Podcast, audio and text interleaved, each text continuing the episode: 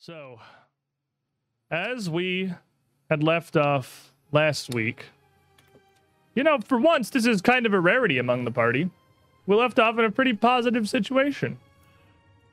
There are a lot of your investigations throughout the. I,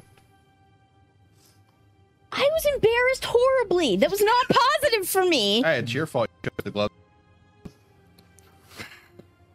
He, he's got a point. Oh. I got what I wanted. I'm pretty happy. it's only by a technicality of your elven blood that you're even allowed in that section. So, last week, we really had a good culmination of the amount of progress we've made since we arrived in the dwarven city of Kovlar. We have helped out the local council of regents, uh, formed of the 10 guild masters of the guild halls throughout the city, with a wide variety of different things. We have found a missing traveling priest. We have fought two ridiculously gigantic serpents out of the middle of the lake that seem to have been disrupting their supply of crab. We have investigated an attempt to frame one of the guildmasters themselves for theft from the very regent's vaults. And we found some strange discrepancies in the great wall separating Kovlar from the undead ruins of Saggorak to the north. We have made some progress. And we reported back to the council with our discoveries so far. And the last we had accomplished before ending our previous episode, we were actually invited to the Vault of Regents itself by the head guildmaster, Forge Master Thunderflare of the Anvilers Guild, who allowed each of us to choose one item, uh, one artifact or enchantment of some kind to aid us in our further investigations, but also to reward us for the work done so far. So everyone got some new fancy stuff. Uh, the Fortunate Cave Scream also arrived to grant Marshall a pretty fancy throwing mallet, which is uh, it's a pretty fancy throwing mallet, all things considered. I called it Boomy. Is the name of my new hammer. Boomy. Boomy. It's like a boomerang. It goes boom when it crashes into things. Ha ha. I dig it. I I actually can't be mad. That's probably the best of your weapons names. Yeah. I mean, we're I mean, I competing. came up with Flick. we're competing with rectangle, so Technically, you came up with rectangle. you did actually. but sarcastically. it was gleefully adopted. I feel like it. I can't be blamed if it was sarc- a sarcastic suggestion. No. No, you're responsible for everything you And in, say. and in all fairness, Rectangle did wreck a lot of things. Rectangle's done good work. But as we come back in to our journeys today, we're heading out of the Vault of Regents as the council has dismissed, having heard our progress and told us a little more of further concerns. The Carpenters Guild, uh, All Joiner Row, has deigned to burden us with yet another problem within the city, but also to trust us with the influence of his guild and the things that he's known, which is yet more progress. Now we have eight of the ten guild masters that are at least willing to place a degree of faith in the heroes of Breachill to assist the city with its problems. And you would have headed out of the vaults with your brand new armful of toys and back into the streets of Kovlar for what is uh, a little past the middle of their day, maybe late afternoon, but what is becoming terribly weary for the group of you who still do not function on this same timekeeping. So back in the streets of the town, my friends. Is it to bed? Please. You get more we wish to accomplish? Bedtime. Well, tough time. There is the Guild of Arms. They do owe us some trinkets. That is true. Commander Bronzebeard has promised you uh, some supplies from his vaults as well uh, for your services slaying those two gigantic serpents in the lake. How far away is that? Like literally three blocks over. Uh, you're on the northern end of town in the Council Right of Regents there. Hall. And he's like, So, yeah, you're, you're not terribly far away. You are. If you want to bring up the map for a moment, So, uh, Roshin, should we, uh, merely skip down to the arms? You guys are in the little turtle-shaped building. I like it's the turtle building forever turtle- on the right there. The turtle shape. And the uh, Adorable. the Guild Hall of Arms is up almost the furthest northwest building in the city itself. Uh, the largest of the red buildings up in this last. I don't really know if it, it really really counts as its own district. Really, It, it's largely what were ancient barracks because Kovlar was once the military district of Saggorak that has kind of been converted into a district. So yeah, I suppose it counts now. Um, it has a name that I have in my sheets here. It is actually just called the Barricade. The barricade. This entire area itself. yeah, fair enough. So it's not terribly far. Uh, a it's a few minutes walk and you'd be able to arrive there, but it would put you yet further away from the Gold Sky Inn and rest. Well, Actually, as far as physically possible without leaving the confines of Kovlar, really. It works for me. Might as well get it while we are on this side of town. It'll save us a trip later. Oh, I'm already heading that way. I don't know what else. fine. Well, off Marshall goes. We better not let him go by himself. I'm so sore, but okay. We can just put you in the bag if you'd like. I don't want to go in the bag. Okay. We'll save the little little feetsies. You don't have to walk. I don't have little feetsies. I have normal size feetsies. Your feet is That pretty is fair. dainty. Probably it's the small shoes you wear. You ever considered getting a pair of boots? It'd actually be let you tramp around a bit better. Uh, the high heels, it, good for sure, not for uh, literally anything you do. You can always just go barefooted. I, I am wearing boots right now. Like, what do you guys think I walk around adventuring in? High heel boots. Well, that's true.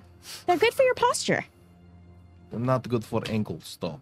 My ankles are fine. They're very bad for your feet. They're currently red, swollen, and hobbling. like limping down the road. I, my ankles are fine. You would arrive. Fantastic. Uh, you would arrive at the Guild of Arms not too long after uh, Commander Bronzebeard's word had come back. And while he did not immediately return back to his own guild hall, uh, Sergeant Stonehill, one of his higher in command, has already received the orders that the five of the Heroes of Breachill are to be allowed to select something from the Guild of Arms stores. And he would take you back into the armory uh, in the back side of the building itself through the main entryway of the, the Guild of Arms. And the first real time that you've actually come through the main bulk of the building. Because normally they kind of made you wait outside when you first got brought here by the scout. And this is, I don't think you've really been back here a ton since then. Oh, really? Now. Uh, and the main hall is very plainly appointed, but large. Almost a lion's share of this massive building. It dwarfs all the rest of the buildings in the barricade district. is somewhat like an entry to a hunting lodge. Uh, if you replaced all of the wood with stone and brickwork. Uh, Two massive No carpenters here. square hearths flanking either side of the hall. The area looks not so much welcoming, really. It's again quite sparsely decorated, uh, save for a couple of mounted weapons and shields, each accompanied with a small chiseled engraved plaque uh, with who had borne them and what deeds they'd accomplished the Guild of Arms wall. But through the back of that, the military function of the Guild of Arms becomes very apparent. It's divided into some barracks, some armories. It's much, uh, very heavy on function rather than form. There's a polar opposite to the Guild of Fineries quarters. It is certainly the Guild of Arms here. The armory itself in the back is quite sizable. They have access to a lot of weapons and arms and outfitting for their soldiers, and, and Kovlar's military and their guards seem to be extraordinarily well supplied for a town. Uh, at least for human towns on the surface that you would be used to. Again, kind of makes sense adjoining the massive Earthfire district where almost every building is accompanied by the roar of bellows and the clang of anvils. Uh, but there's a front area with a few simple seats and a window through a massive gated, what looks almost like the iron bars of a jail cell, separating the back half of the room where all of the weapons, armors, runes, potions, and everything are stored. Uh, Sergeant Stonehill brings you back there and just kind of gestures to the seats in the front half of the armory. Pulls a key from his belt, letting himself back in alongside a steward that seems to be running the ar- uh, armory at the moment, who is kind of back amongst the things, seemingly cataloging, inventory, sorting, perhaps.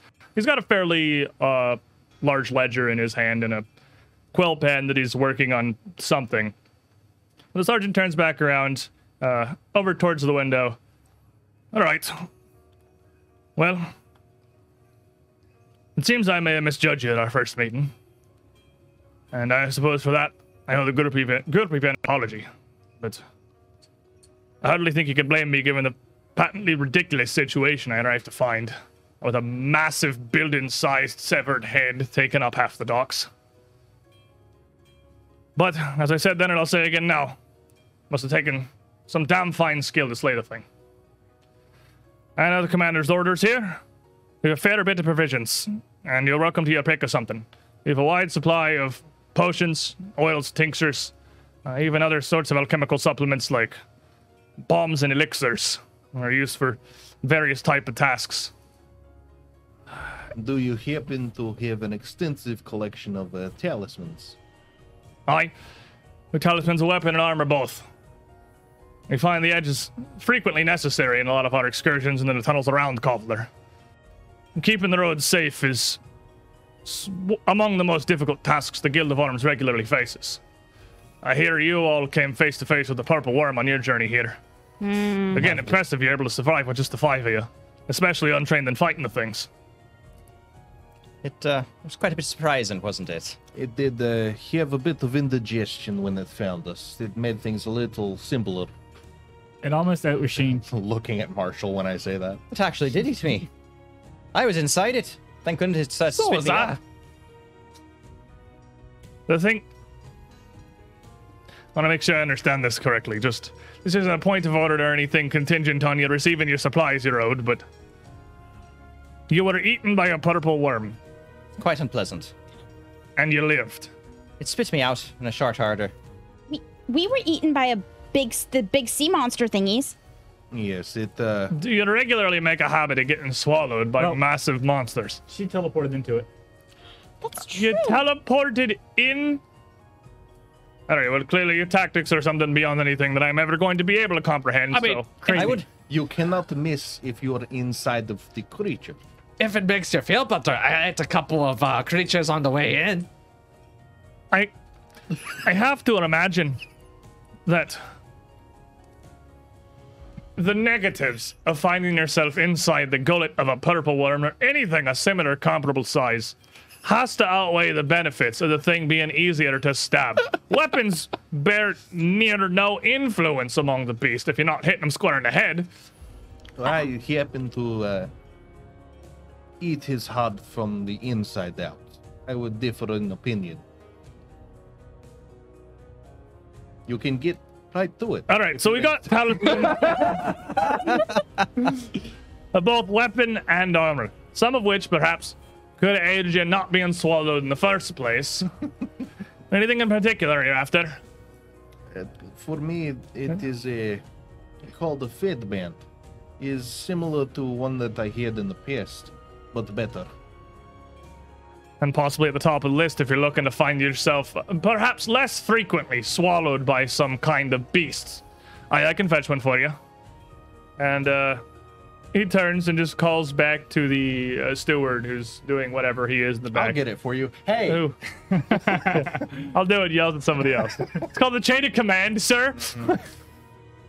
Who quickly scurries off to fetch uh, a fade band for you. Um, Fade band. fade band. That's what I said. Sound like said Bane. Fade band. Oh, it's a little ring, right? Like it's a little ring that you put on your armor. Yeah.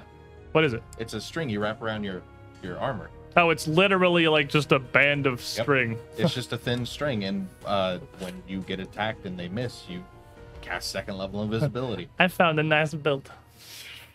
Wow. Tie a little shoelace knot in it. Yep. Got a neat bow.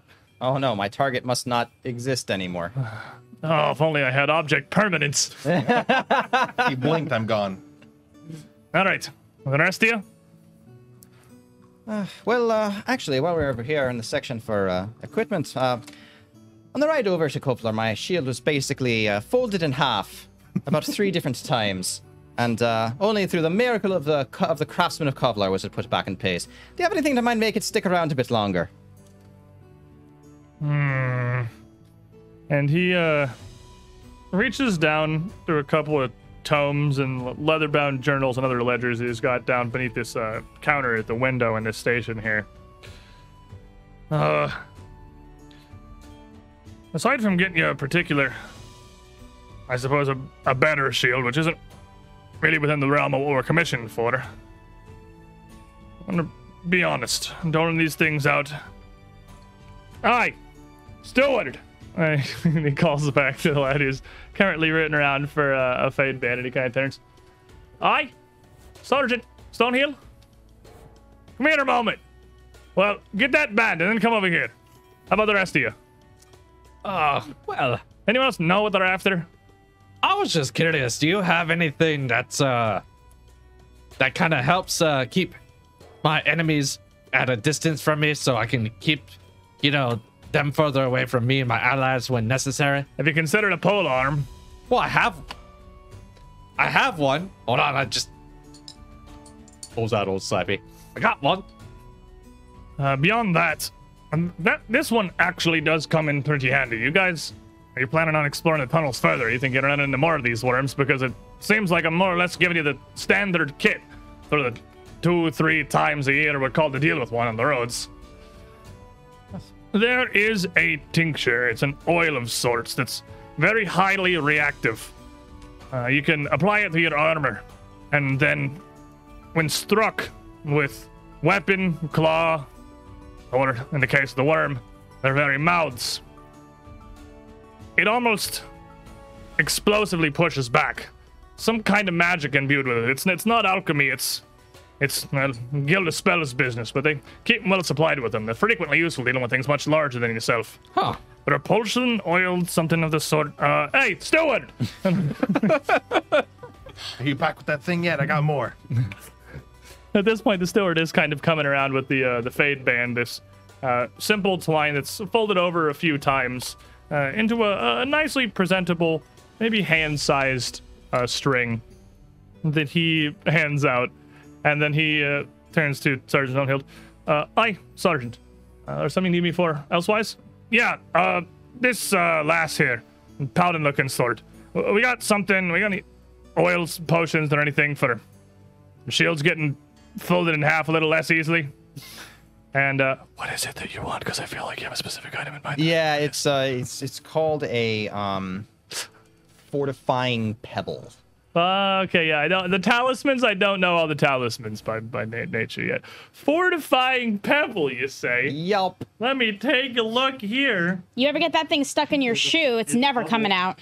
If you glue like 15 of those on your armor, it'll fortify your armor. Sounds like I'm trying to put crystals on it or something. It's called Bedazzle. bedazzling. Bedazzle. That's a bedazzler. Clink, clink, clink. Like you need resume to Staves. get more reasons to doll you up. Structures, She'll just buy a bunch of them and glue them to your Here's armor. talisman. I'm a master crafter. I'm real good at bedazzling things. You Oh my god, are. you are bedazzling. But just because you can do something does I- not mean nope. you should. He should. He totally should. Fortifying pebble. That's not core rule book, is it? Oh, you know what? It might not be. I look. Is it advanced players guide? Uh, it is. what does it do? Uh, so Wasn't in the core rule book. I looked. I'm sorry. Um, you stick it onto an armor, shield, or weapon, and uh, next time that thing takes damage, you break it and you take 10 less damage. Oh, fair enough. It's level four. That is a. It is uncommon though, and is literally the only thing that will keep my shield from breaking. Is Yeah, I think uh, A level With- four uncommon. uncommon level four with the supplies the Guild of Arms have. That's something they would definitely be able to get for you. That the steward would know, even if I, as GM, if not member. I was wondering. I was like, I thought didn't I did good on the, most of the talismans? That's why it's not a CRB one. I don't know all the fancy ones from the other other books yet. I can't.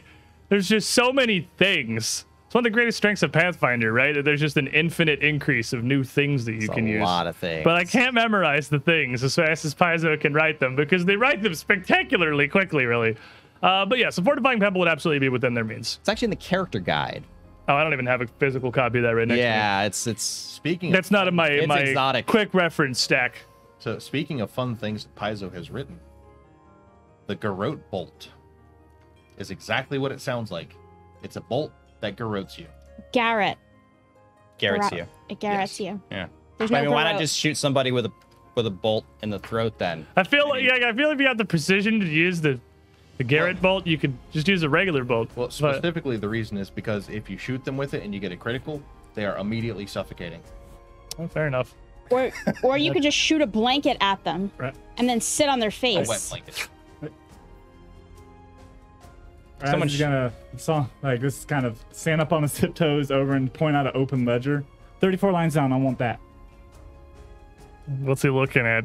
Just like that's I can't guess on that one. I got nothing. the um the magic arrow, the magic ammunition. Spell storing ammunition. Yeah. Oh, spell storing ammunition. Okay. What a Yeah. type five. Matthew looks down. Ah, uh, sure, I, I could, could definitely get you a bit of this, but we're not also gonna have the Guild of Spells enchanted for you. That's gonna be something you're gonna fin- finagle yourself. And can cast magic. You're a, you're a magic rat. I'm a rat, but I am magic. Razzie. I'm magic Ysoki. Is that what I've heard? It's like a damn children's story. I clap Don't get my him started. hands. Sparkles. There's prestidigitation. You're like one of those. uh You're like one of them wizards' pets that got enlightened. Wow. That is actually Are you very are you just a human that got squished? Okay, I, I just kind of pick up, I, I pick up Raz and just gently move him to the other side of the room. Okay, Raz, don't screw this up. I shuffle back over. you keep that. Ysoki. What is this? It's a piece of paper that tells us what Ysoki is. Written in dwarf. He kind of tosses it back over to your side of the window. Keep it. We'll get your spell store in bolts. All right, so fortifying pebble. Spell store in bolts. Are you paying attention, Sturdy? You're writing this down? He's like, I, I have it, Sergeant. It's two things. I can remember it. Uh, repulsion gel. Uh, you then. Uh, I understand that uh, they have gems that will allow you to uh, summon uh, various uh, creatures, uh, perhaps earth spirits or elementals. Did he contract you again with?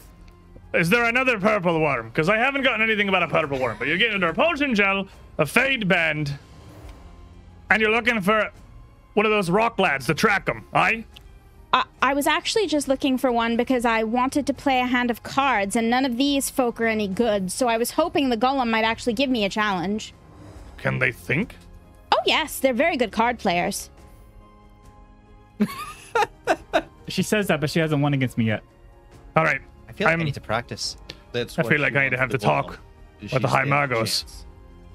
Ain't nobody that thinks could think. They told me just throw the rock on the ground and it do it does what it tell we, we tell it to do. Oh no! You you haven't been giving them encouragement and and telling them what a good job they're doing? They work fine without that. They must be so depressed. One of these days you're gonna do it and there's not gonna come. All right, Stuart. Find me some time in the High Magos' schedule to be contact for these gems and for the repulsion oil and the other elixirs. And then get me one of those uh, landslide rocks, will you? And the steward nods again. Aye, Sergeant. Hey, you write it down. You got this. I got it, Sergeant. Thank you. And he, Resme puts her hand back behind her back for Trishik to give her a high to give her a low five. as he heads back and finds out a couple uh, of things, bringing back a handful of different talismans. This fortifying pebble for your shield, a piece of spell storing ammunition for Raz to fire. Uh, What what is it that you There's an arrow or a bolt? It's or, a bolt. It's a bolt. I kind of figured it was a bolt. A little tiny spell storing bolt. Oh, it's ammunition. You can choose what type. It could be a pebble, it can be an arrow, or a bolt. Can you actually just have a rock? It's spell storing ammunition. ammo. That's fair, I suppose. ammo.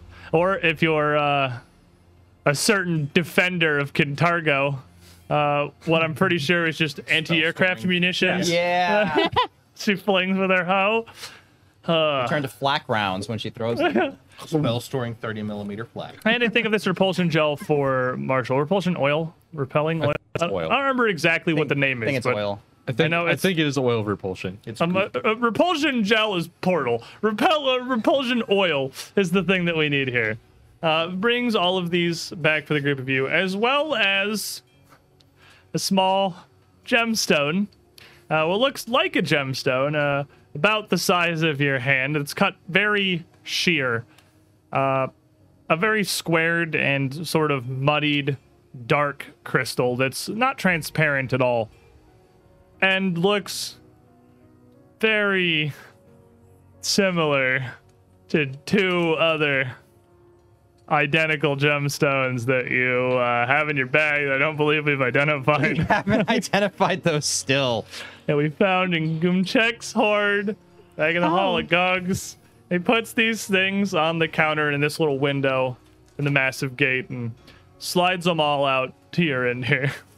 That that gem looks awfully familiar. Huh.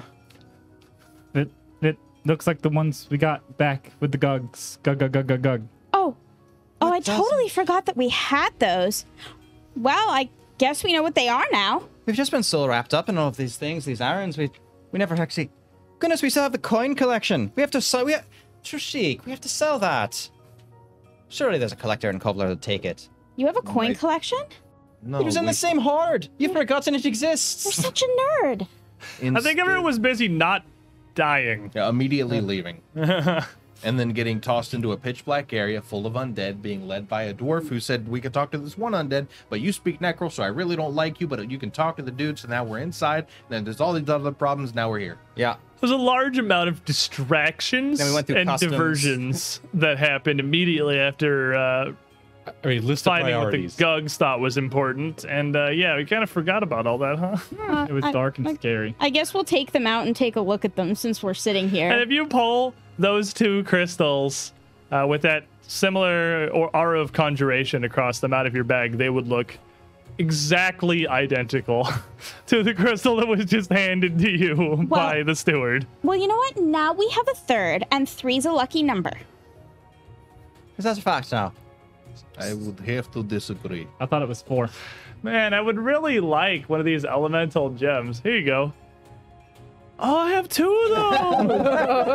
oh, that's awesome. Now oh, you can feel three times as bad. Ooh, ooh, are they for different types of elementals at least? they um now knowing what it is, uh, you would need some time to sit down and identify them. But when you when you get that time, when you get back to your in here, You mean now like they a are- minute? They're literally all living landslide elemental gems. Because you wanted a living landslide elemental gem, and two living landslide elemental gems are what you got from the Gug Hoard. So now you have three living landslide elemental gems. Something is getting crushed. Look at this little guy. He's so happy. Oh, Yeah. Can we take Sorry, a look we at, have two Put more. him. Can we take a look at the coins? Yeah. There we go. It's a He's a collection. nice little. uh You sell it, He's Oh. so tiny. then you get money. Oh, Put him in the dice. you uh, put him in the dice tray. Dice Marshall tray. kind of wants Sound a pet rock. Wow. Look at him. He's a little. He looks so. He looks really angry in that picture, but it's because he's been sitting in your bag for like nine sessions. since I have Hasn't been identified at any point. since I have three of them, can I like keep him over here now so I can like cast him like he's a like like like, like in a little yeah, ball? sure. Hand that down to her. Pokemon battle thing. Have a have a bestiary pun. That's your living landslide. You can yeah, you can absolutely just pokeball him out whenever you want. Times three. Times three. Nice. So uh, with that, as they hand everything over, the sergeant uh, signs off something on the bottom of this missive that he has, and hands it to the steward, who signs it as well. Right then, that was everything we had commissioned for you from the commandant. I'll have to ask you all to head out of the, ordinary, uh, the armory so I can seal this back up. But uh, and as he lets himself out and then locks that door behind him, leaving the steward to head back to his ledger and continue to do what he was doing. He escorts you not just back out of the out of the armory, but uh, relatively quickly all the way back out to the front door of the Guild of Arms. Again, I uh apologies about our first meeting in the docks there. Uh, it seems I had you in the wrong, and you very much have done what the commander was hoping for. You helped him in the city of Kovlar out. For We're That fine. we're all grateful. We understand the skepticism. It's not often you have a large uh, monster's head put in your bag. And he uh, quickly stands, raises both arms up so his elbows about level with his shoulder, and puts both fists into his chest, which is a dwarven show of respect. Something kind of akin to a salute. Anyway. Right. And uh, he turns and heads back into the guild hall with a kind of a nod and sort of awkwardly just shuts the door. I would have returned the gesture, but that would have hurt. I was I was pretty It sure actually he was, did hurt. We went to the gym like yesterday and it was chest day. I should not have done that. That didn't feel good. I was- My muscles are sad because they don't exist. and I'm making them do things. Hey, Squid, when How you're a woman, it's always exist? chest day. So, what now, friends? I was I was pretty sure he was stupid when we met him on the docks, but now I'm positive he's just an idiot. He lacks understanding of things a little uh, beyond his scope of work. He has a head full of rocks. Yes. I'm just rather interested that we're actually getting a purple worm hunting kit, apparently, entirely by accident. Are we are we planning on hunting another one? I mean, It's very possible down here. We'll have to get back to Jewel Kit eventually. I mean, we'll need another trophy for the trophy room back at the castle. But maybe now he'll be nicer to elementals in the future. Can't believe you told him that and he bought it. It was amazing. I am going to go home now and take a nice long nap. Goodbye.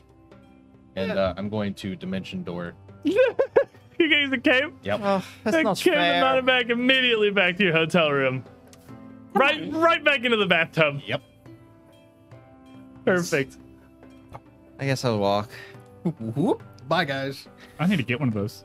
Yes, I know. I'm gonna fleet step all of us since I have tons of spells I haven't used. fleet step. Uh, plus 30 feet movement. Plus 30 sounds like feet for, for a a minute. minute. Well, I guess that. Would- I guess logically, because your movement speed is like not full out running, but it's hustling. It's like combat movement. It's definitely not the way you wearily trudge through town. But I suppose if it magically enhanced your movement speed while you were hustling or sprinting, it would also, I suppose, similarly increase it while you're walking. So Hmm, I, don't I guess know. that just looks like a Enhancing your movement speed does not expand a five foot step. Yeah, well, five foot step's kind of a different. That is also accurate though. But a five foot step is kind of a unique thing 'cause it's sort of like disengaging. It's like detaching yourself from an enemy uh, while protecting. Uh, you're keeping yourself defended, and that's just kind of a thing that really only is about just getting a square away. That's more about the defensive problem than the actual movement speed. I imagine if you fleet step your uh, your party here and you walk back to the Gold Sky Inn, it's like Fast walking. those games where you have an escort quest and they didn't put a run animation on the dude, oh. so he's just scoot walking away. I, the four of you were just ripping through Kovlar. Make him a weight down. Just, you like you just particularly poorly animated. It plays like the little rocks music from like the Yogi Bear thing. It's like a time lapse, but in real time. And Just it's Everyone's it's weird looking like, looking. what? it's probably very odd looking to just the people going about their day throughout Kovlar because well, Ah, it's magic. It's the two perception physics engine. it's a perception physics engine. It's a hell of a drug. and the group of you would Band flying on this server.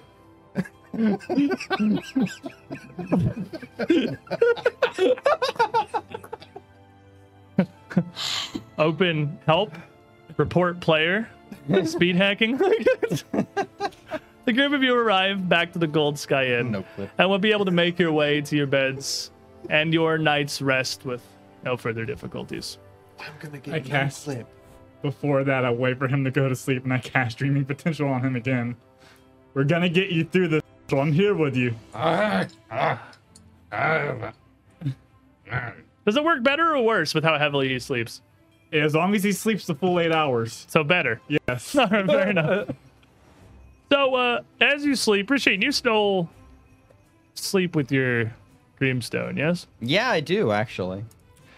Uh, you want to move us over to the dungeon playlist for a moment. As you sleep for the evening, you would yet again find yourself awakening in this cavern lit with nothing but red lights. Uh, the glow of this pool of magma extends out. It feels like you can't tell how far. Uh, the state's still almost dreamlike. Distances seem kind of warped. Your senses just seem to end after so far. Like you can't really, you just can't visibly see as far as you feel like you should be able to. And this familiar heat, this warmth, dry, burning almost against your skin, awakens you on the stone next to this pool. Oh, back here again. Your mother, Damati, is not immediately visible. Normally, she's nearby waiting, sat, or possibly even kneeling over you as you awaken, but the moment you seem be alone, That's interesting. Uh, kind of peer at that lava lake, make sure there aren't any clear waves of something moving around. You look down, the surface of the magma seems immobile.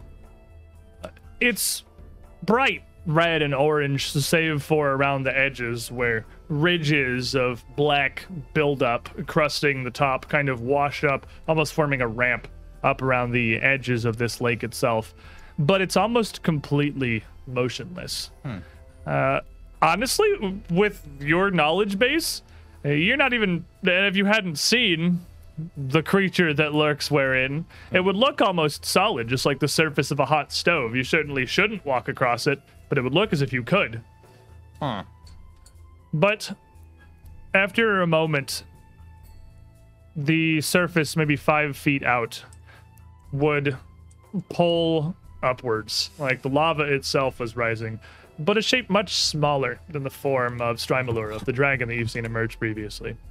Something more your size, almost as if a statue of yourself was erecting itself out from the surface of this magma. It doesn't run like water, it pulls upwards, almost like a tarp.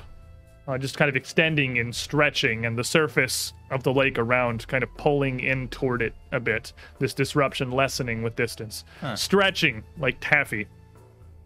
Before the top of it finally cracks, breaking, letting out a rush of steam, a hiss, as it starts to peel and fall back down, landing in strips on the surface that don't, again, not drop like they would into water, but almost fuse like hot steel being hammered, folded over, back before they end flush with the surface.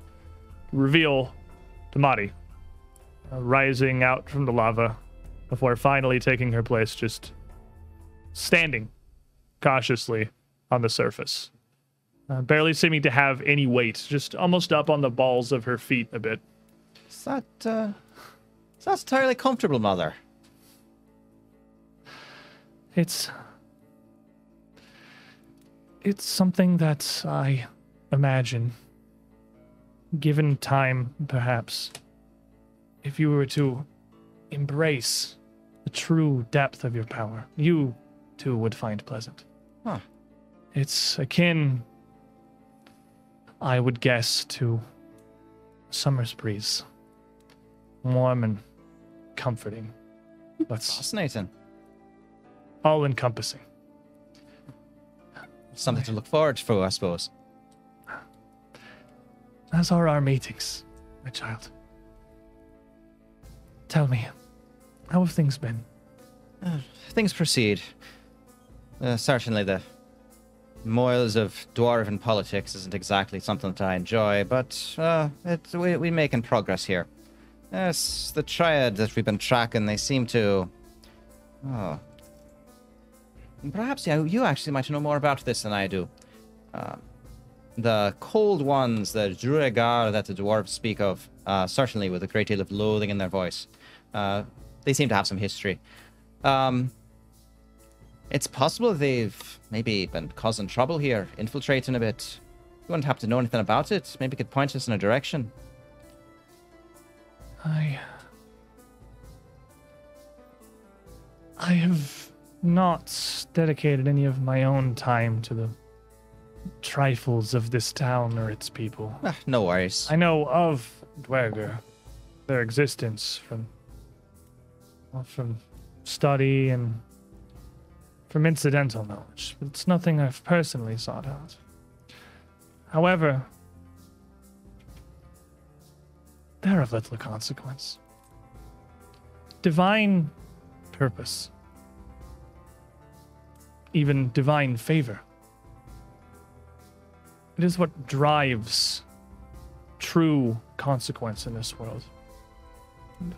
Things that are allowed to happen throughout not just this world, but throughout the planes, throughout the multiverse. They're willed by such powers, puppet strings, played by the fates above. Hmm. These cold ones, these Duergar, They turned from the light of their god. They abandoned the whims of fate, turned their back to them, and lost everything.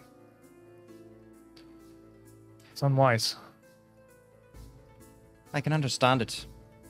But as someone who's both been on the benefit and on the drawback of divine intervention, is it something that they've doomed themselves for? Or have they simply found their own version of freedom, I wonder? They live in cloying darkness and cold, toiling beneath the world for a god that only cares for their sweat. If this is freedom, it's one that I want no part of. I can understand that. But your dwarven politics, Not my dwarven politics. nor mine, but their consequences are far reaching. Something that I, too, have borne witness to. Hmm. This dwarf. She seeks allies. She may well reach for these Duergar, this Scarlet Triad. As she continues to reach for Strymalura. Hmm. For the power contained here. Their goals do intertwine. And the power within this very lake entertains the notions of this mortal as an amusement, as a child would a toy, encourages her, gives her pointless platitudes and empty promises. But I worry that whatever it is that you and your friends are doing, whatever it is you seek within this town, you're wasting your days and days that truly are numbered. Dangerously so. The politics of Kovlar will be left as only cinders before they've even been able to count. Perhaps on their fingers and toes, more Forge Nights. Hmm. Strymalura grows impatient and beyond that bored. She wishes for the whole of Saggorak. Hmm. Well, from what I've seen, Kovlar is well protected, but if there is anything that could batter down those walls, I'd imagine Strymalura would be it. The feeble enchantments that their magi have placed up are nothing in the face of the forces that Strymalura commands. It's is inevitability. Like a flood break holding the ocean. It only buys time. Hmm. And in the scheme of things, that time is precious little. My child, you have so much more in this world to seek. You have so much more that you could be. If you are reduced to ash, along with all of these dwarves living their pointless, meandering lives, I cannot bear to see that. Oh, please, Mother, please understand. Uh, our interests are aligned. I have no intention of becoming a pile of ash either. Uh, Then come to me. Prostrate yourself in Saggorak. Declare who you are, who you come to seek.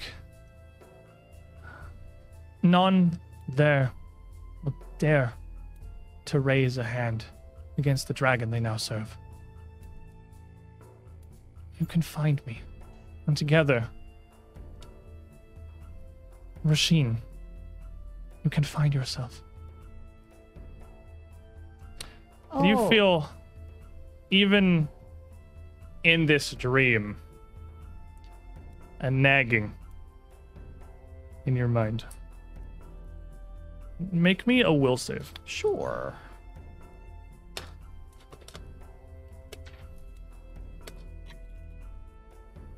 Uh, that's gonna be a 33. You are a changeling. And it is perhaps the fate of all of your kind. Eventually, Mother does come calling. Mm-hmm. You have lore. You have hag lore. I sure you, do. You have a pretty. What's your proficiency in hag lore? Uh, it's only trained. It's trained, but you you have you have dedicated some amount of your life, as probably all changelings have, to studying, reading up, and trying to learn. But there's precious little real written knowledge of what happens when the call comes, as there truly are very few who were able to resist it, and even less who were still the same person after they may have been able to hmm. or were willing to really share what is an intensely trying and personal experience. But this pulling on your mind, as your mother speaks with you here, it's this offer is it's comforting. You get a feeling, no matter what your conscious or your judgment tells you, that your mother truly tells you this only as a mother looking out for the best interest of her child. Like trying to prevent an infant from burning themselves on a fire Or a pool of lava. or a pool of lava. Just trying to direct you. And you feel that this intent is pure. But somewhere, some part of you is as ready as it can be for this moment. And you know that something here is wrong. Even if somehow you can't identify exactly what that is.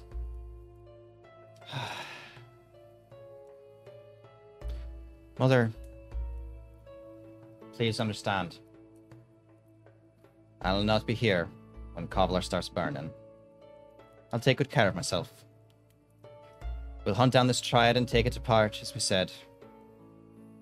And with your help, as we agreed. And as perhaps it should be. I- I'm calling. But I- not before then. Don't get impatient.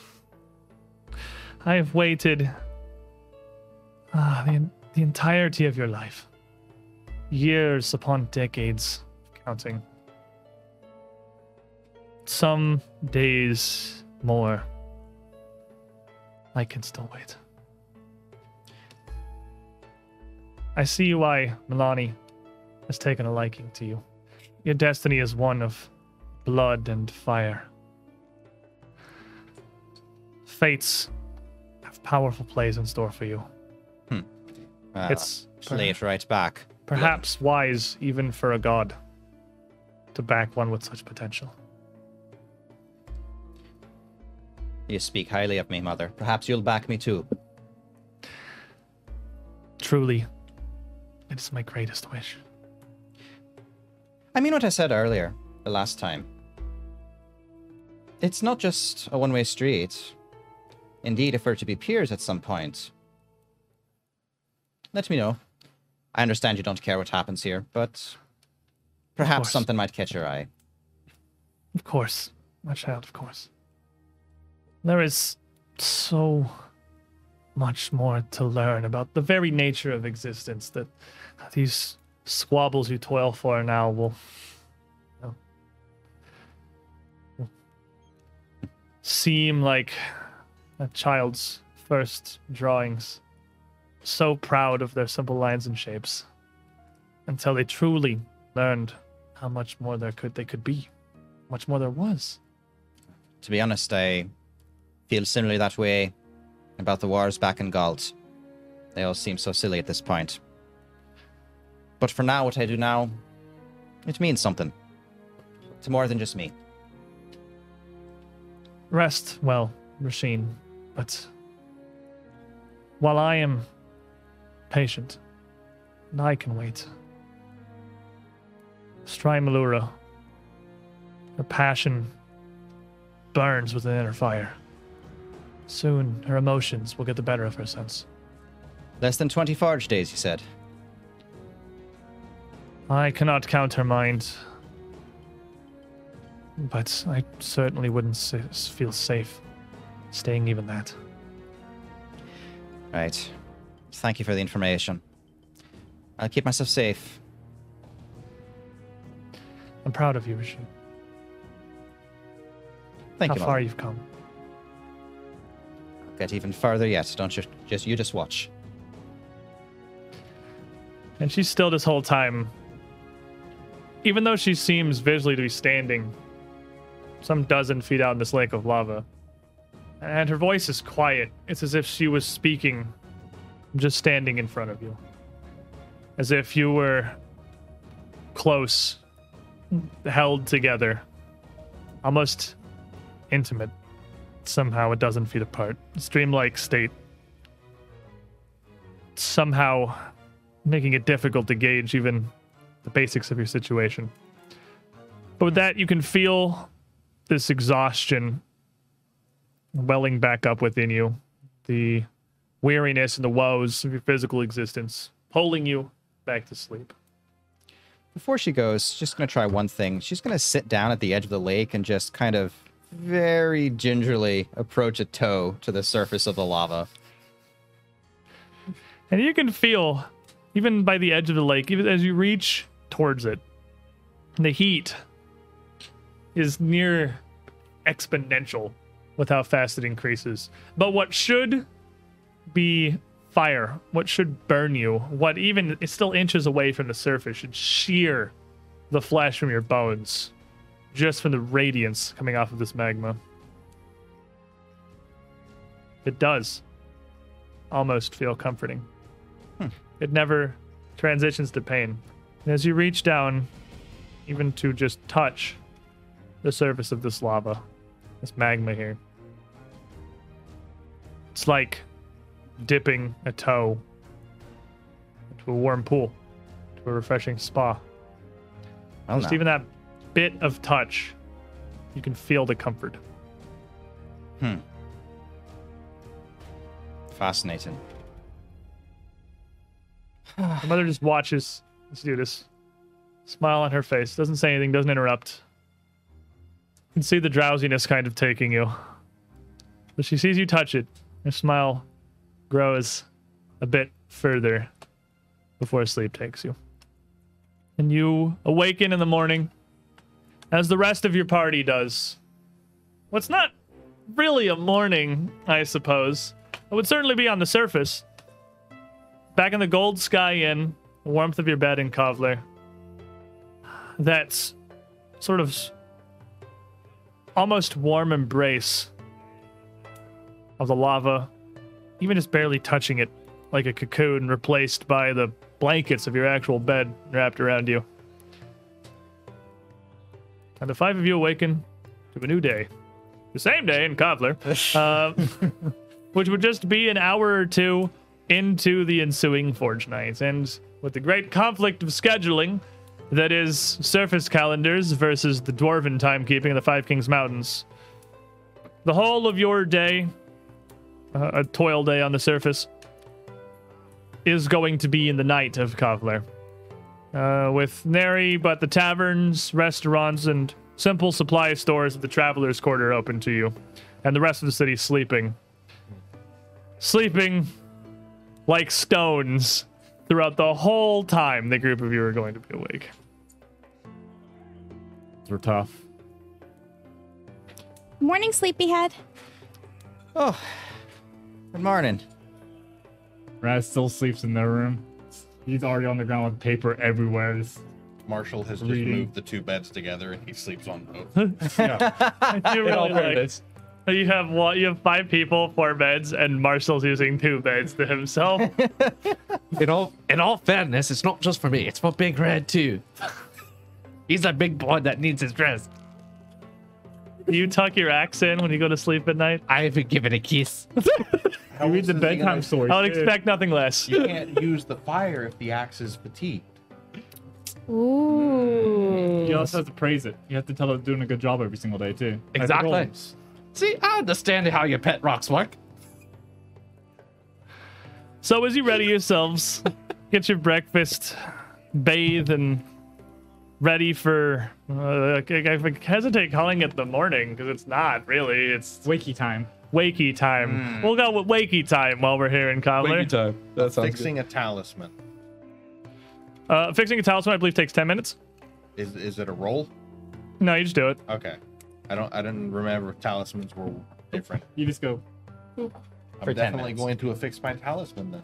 You have to make the boop sound though, or else it doesn't work. You have very bad glue. You have to hold it for 10 minutes. I have that on my quick reference sheet, which I think I didn't actually bring here because I pretty much have learned everything on there at this point. I'm almost positive it's a 10 minute activity. Yeah. Yeah. It's not a roll or anything. It's just that you can't like hot swap them in combat or anything. But there's a whole Uh, archetype. You There an invest in. archetype that lets you do that. You want to be really good at it. And also gives you like free talismans per day in the morning, right? Yep. You could be talisman. So what is the plan for this surface days adventure? Um, We can't really do anything that requires interacting with individuals. Yeah, not any sort of major sources or even like the people really outside the traveler's quarter. We do have some hints. We could look into them. Like we know the general area that we need to look in. So at this point, you you have learned a decent amount of things. Uh, though a lot of your investigations have eventually reached a dead end, uh, or been left with several threads that seem impossible to pursue. You were starting to build a repository of information. The red About- threads are getting closer and closer together. Something there is a great, I think it's in the advanced player's guide.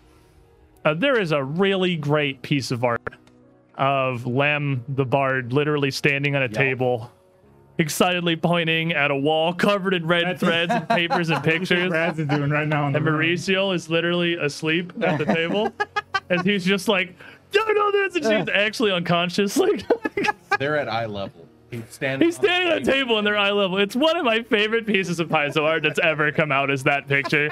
It's beautiful, but uh, indeed, it's starting to come together. What, what have we learned? What have we learned about the greater woes of Kovlar? Or what do we think we learned? What do we have? What seems possible? well, we definitely know the Scarlet Triad is here, and that my somewhat distant cousin is trying to haggle favor for favor on this whatever they're doing here. I guess I You don't know. scratch my back, I'll kill everyone in town. All right. Yeah, come on. Fair. What else? We know the general region where the abductions are happening. It's all on a specific side of town. You do know that uh, Talos and Miss Hemlock both seem to have disappeared around the same time, and both seem to have been in the Earthfire district. Um, you would also know that a decent amount of the uh, other things you investigated, particularly the flaws in the wall, were also the part of the wall that's closest to the Earthfire district. So you have kind of uh, up on the west side of the bar- of the barricade. and the imposter. I mean, and when they tried to, when they stole the anti magic room out of the vault, the imposter. I mean, that's right next to Earthfire District too. Yeah. We also, uh, even with the vision, it does seem like we have at least an idea of the kind of place it might be. So we can start to look for structures or places that might lead someplace like that. It was shaken, it was unclear, but you did get a telepathic vision from Talos of a room of some sort. Uh, it seems like it would take a pretty great amount of space. Uh, even if it were hidden underground, a lot of the buildings throughout that area, a lot of the forges and their smithies do extend into basements just due to well, the space constraints of living inside of a cave. So it would need to be in an area where the ground, the underground is somewhat unaccounted for. So, large Earthfire District, large-sized buildings um, that look that look like you could have a lot of people coming and going and not really notice it. Maybe. Inconspicuous. He's starting to put together a decent profile uh, of what might very well be a base of what it seems to be. You gotta look like you're having thoughts. I just thought it'd be ironic if it was underneath the Temple of Torag. See, I was thinking it's under the forges. Where is the Temple of Torag? You see that amphitheater-looking building right there? I'll bring us the map real quick here. It's that right? The Temple of Torag is the uh, large amphitheater in the northwestern side of the main body of the town. Huh. Uh, that is that is both t- uh, a temple, a temple. I mean, there are several temples of Torag within Kovlar. That is both a large, kind of open air uh, place of dwarven worship and penance, as well as the location of the public anvils and forges. That's uh, it's built around what is basically a building-sized, massive shrine Wait. to Torag. Public anvils. Yeah, So it's like how like we have like like public barbecues inside parks. They have public anvils inside temples. yeah. temples. It's more like how we have like public swimming pools.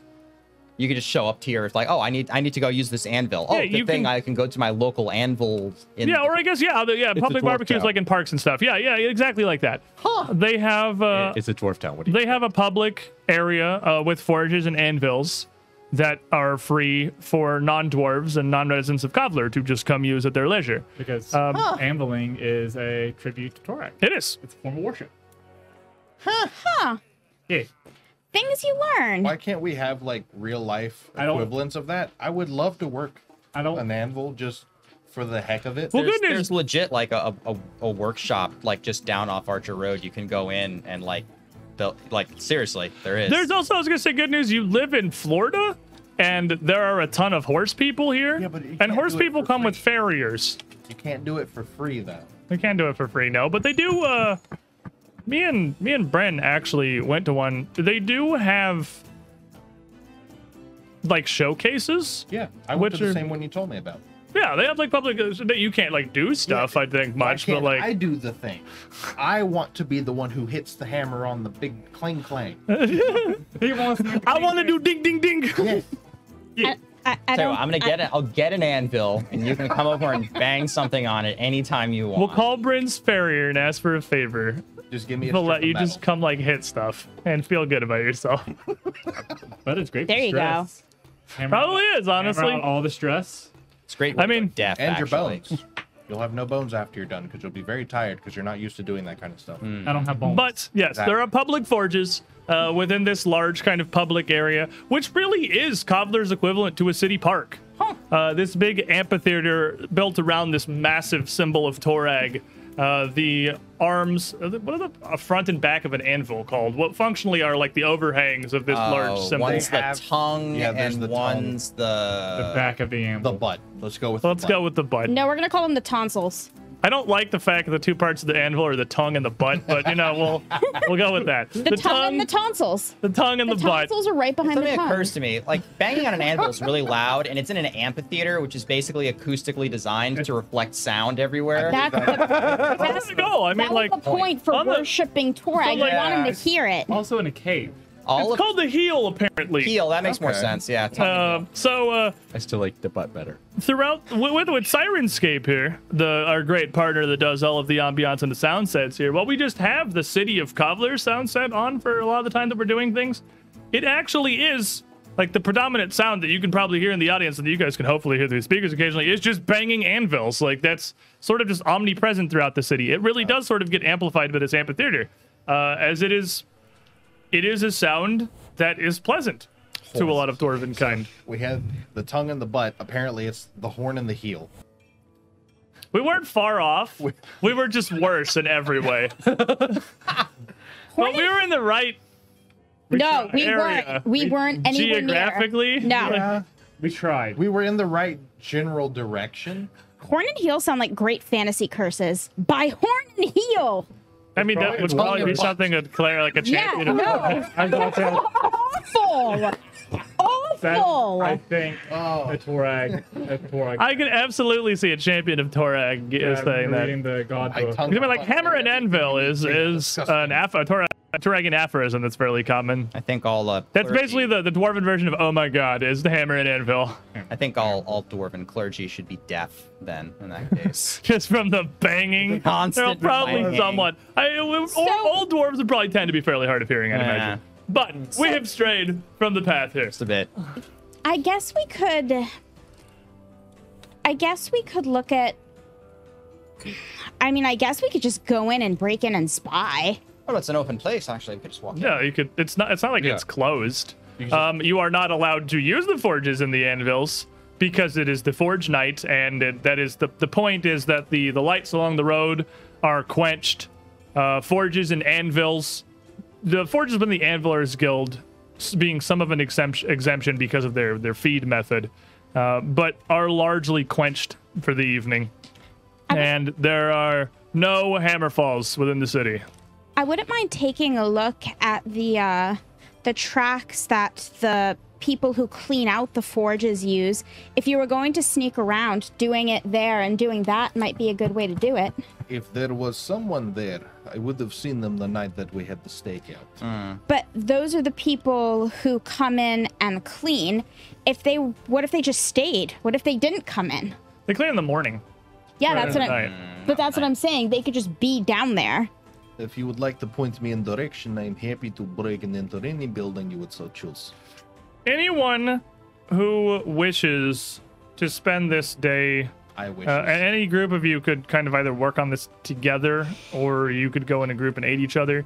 Uh, you can try with these clues that you have to attempt to find where what appears to be this a possible cult of the Forgotten Sun, a cult to Droskar, is operating within the city.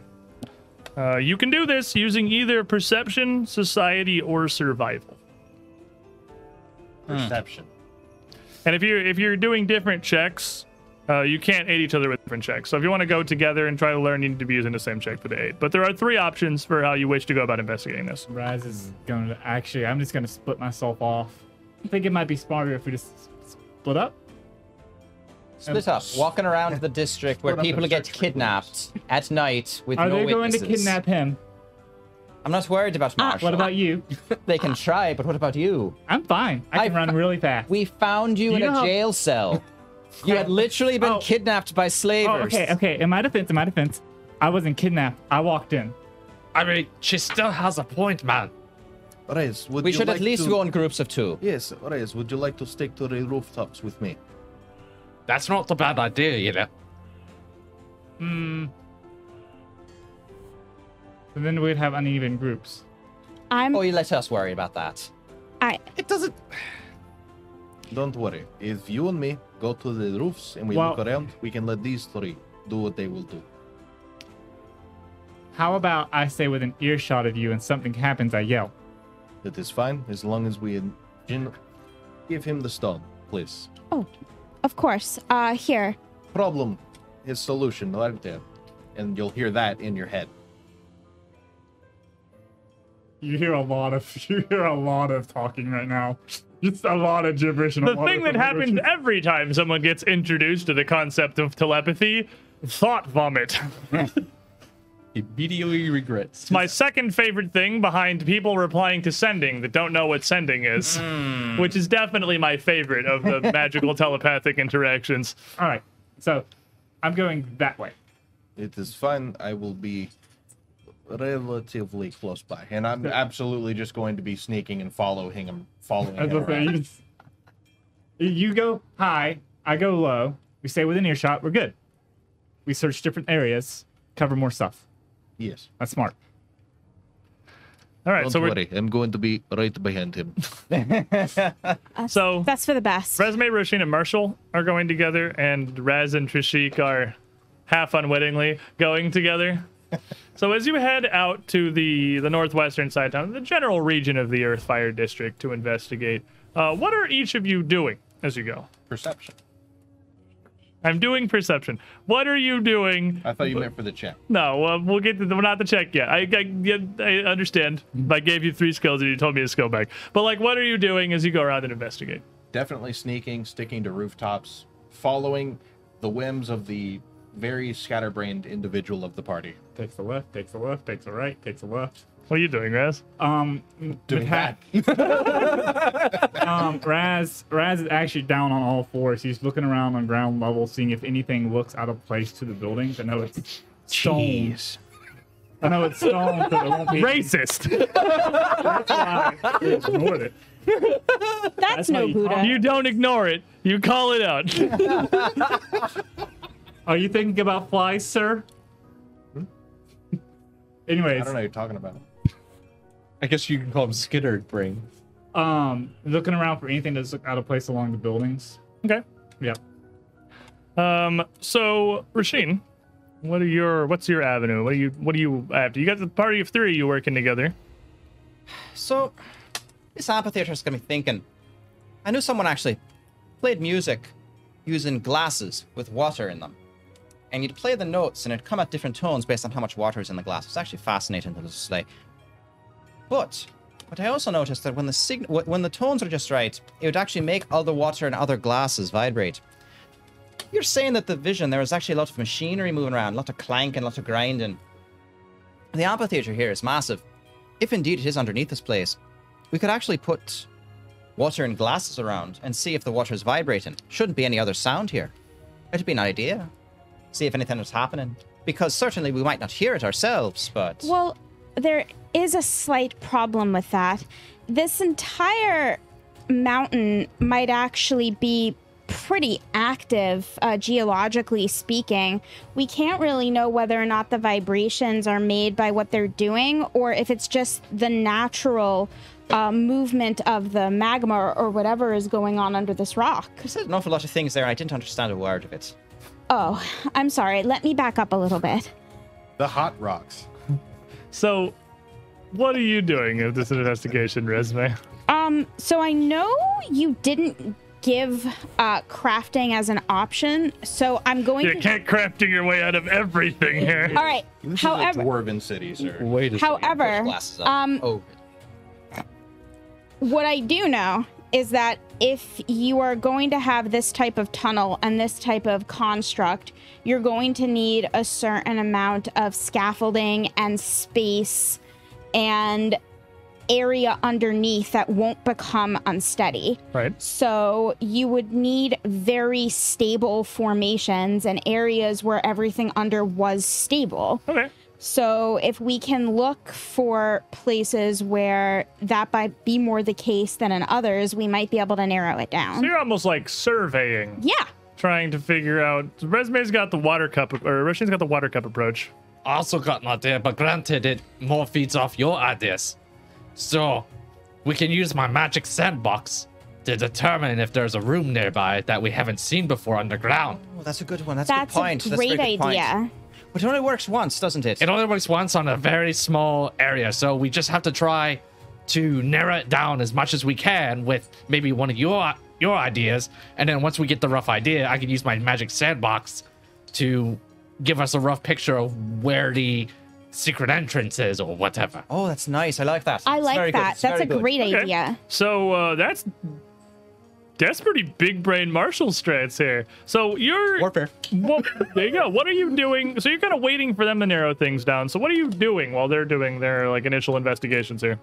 Well, if I got a little bit of downtime, I'm gonna go ahead and swap out my fire room with my shifting rune, and if, if that's enough downtime. That's like a day of downtime. Oh, that's a That's like Never you're mind. not here. You're back at the end doing that. case. Uh, you, you could do, but uh, but if you're out with them, this is also like a full day of downtime. So Okay, so like never this is your whole day. Is uh, well, I mean, I gotta wait on them regardless to uh, narrow it down because I only got one shot with the box, and then I have to wait a day for it to recharge. right.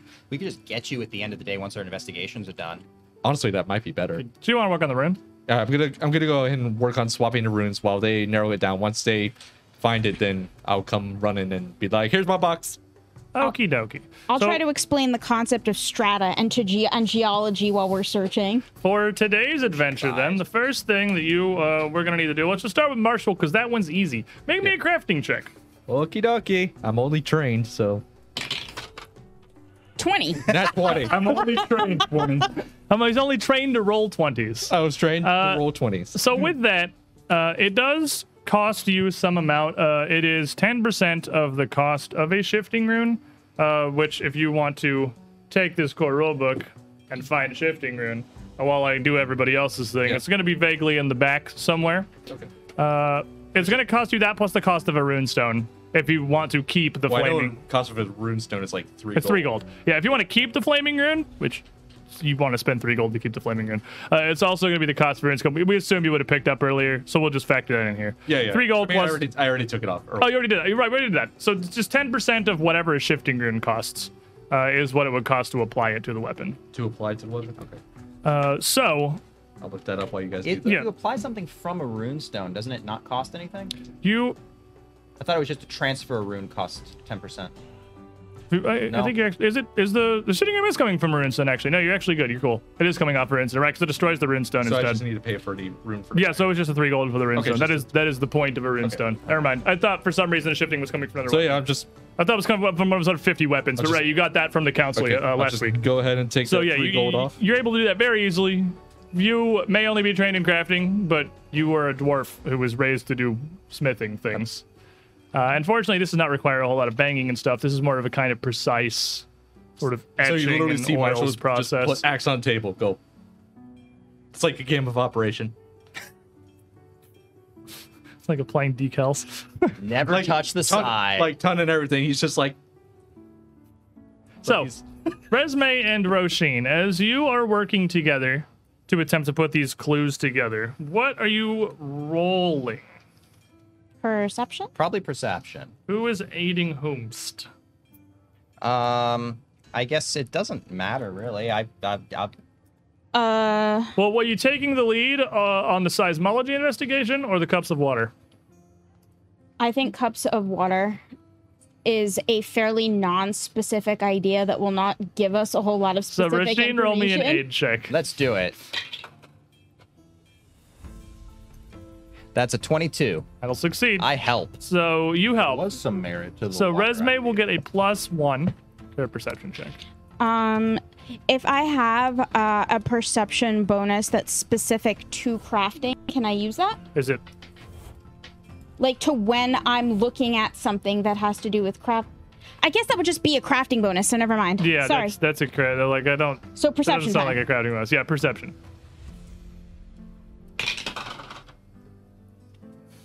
It's a nine. Nine.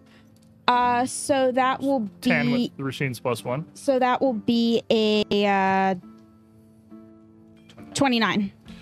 Uh, with a 29. For this, both of your investigations sort of end up a bit fruitless. The water cup idea doesn't really, it's a good idea, but doesn't really lead anywhere because there is a surprising, uh, much like Resme said, a surprising amount of just ambient geological activity. Huh. Uh, Hey, which look is at that then. causing, I already told you to film. And uh, you got you got to be quicker on the draw. If you got them, you got to use them. Oh. You got to pop them. Uh, while as resume, your surveying is, is far from unsuccessful.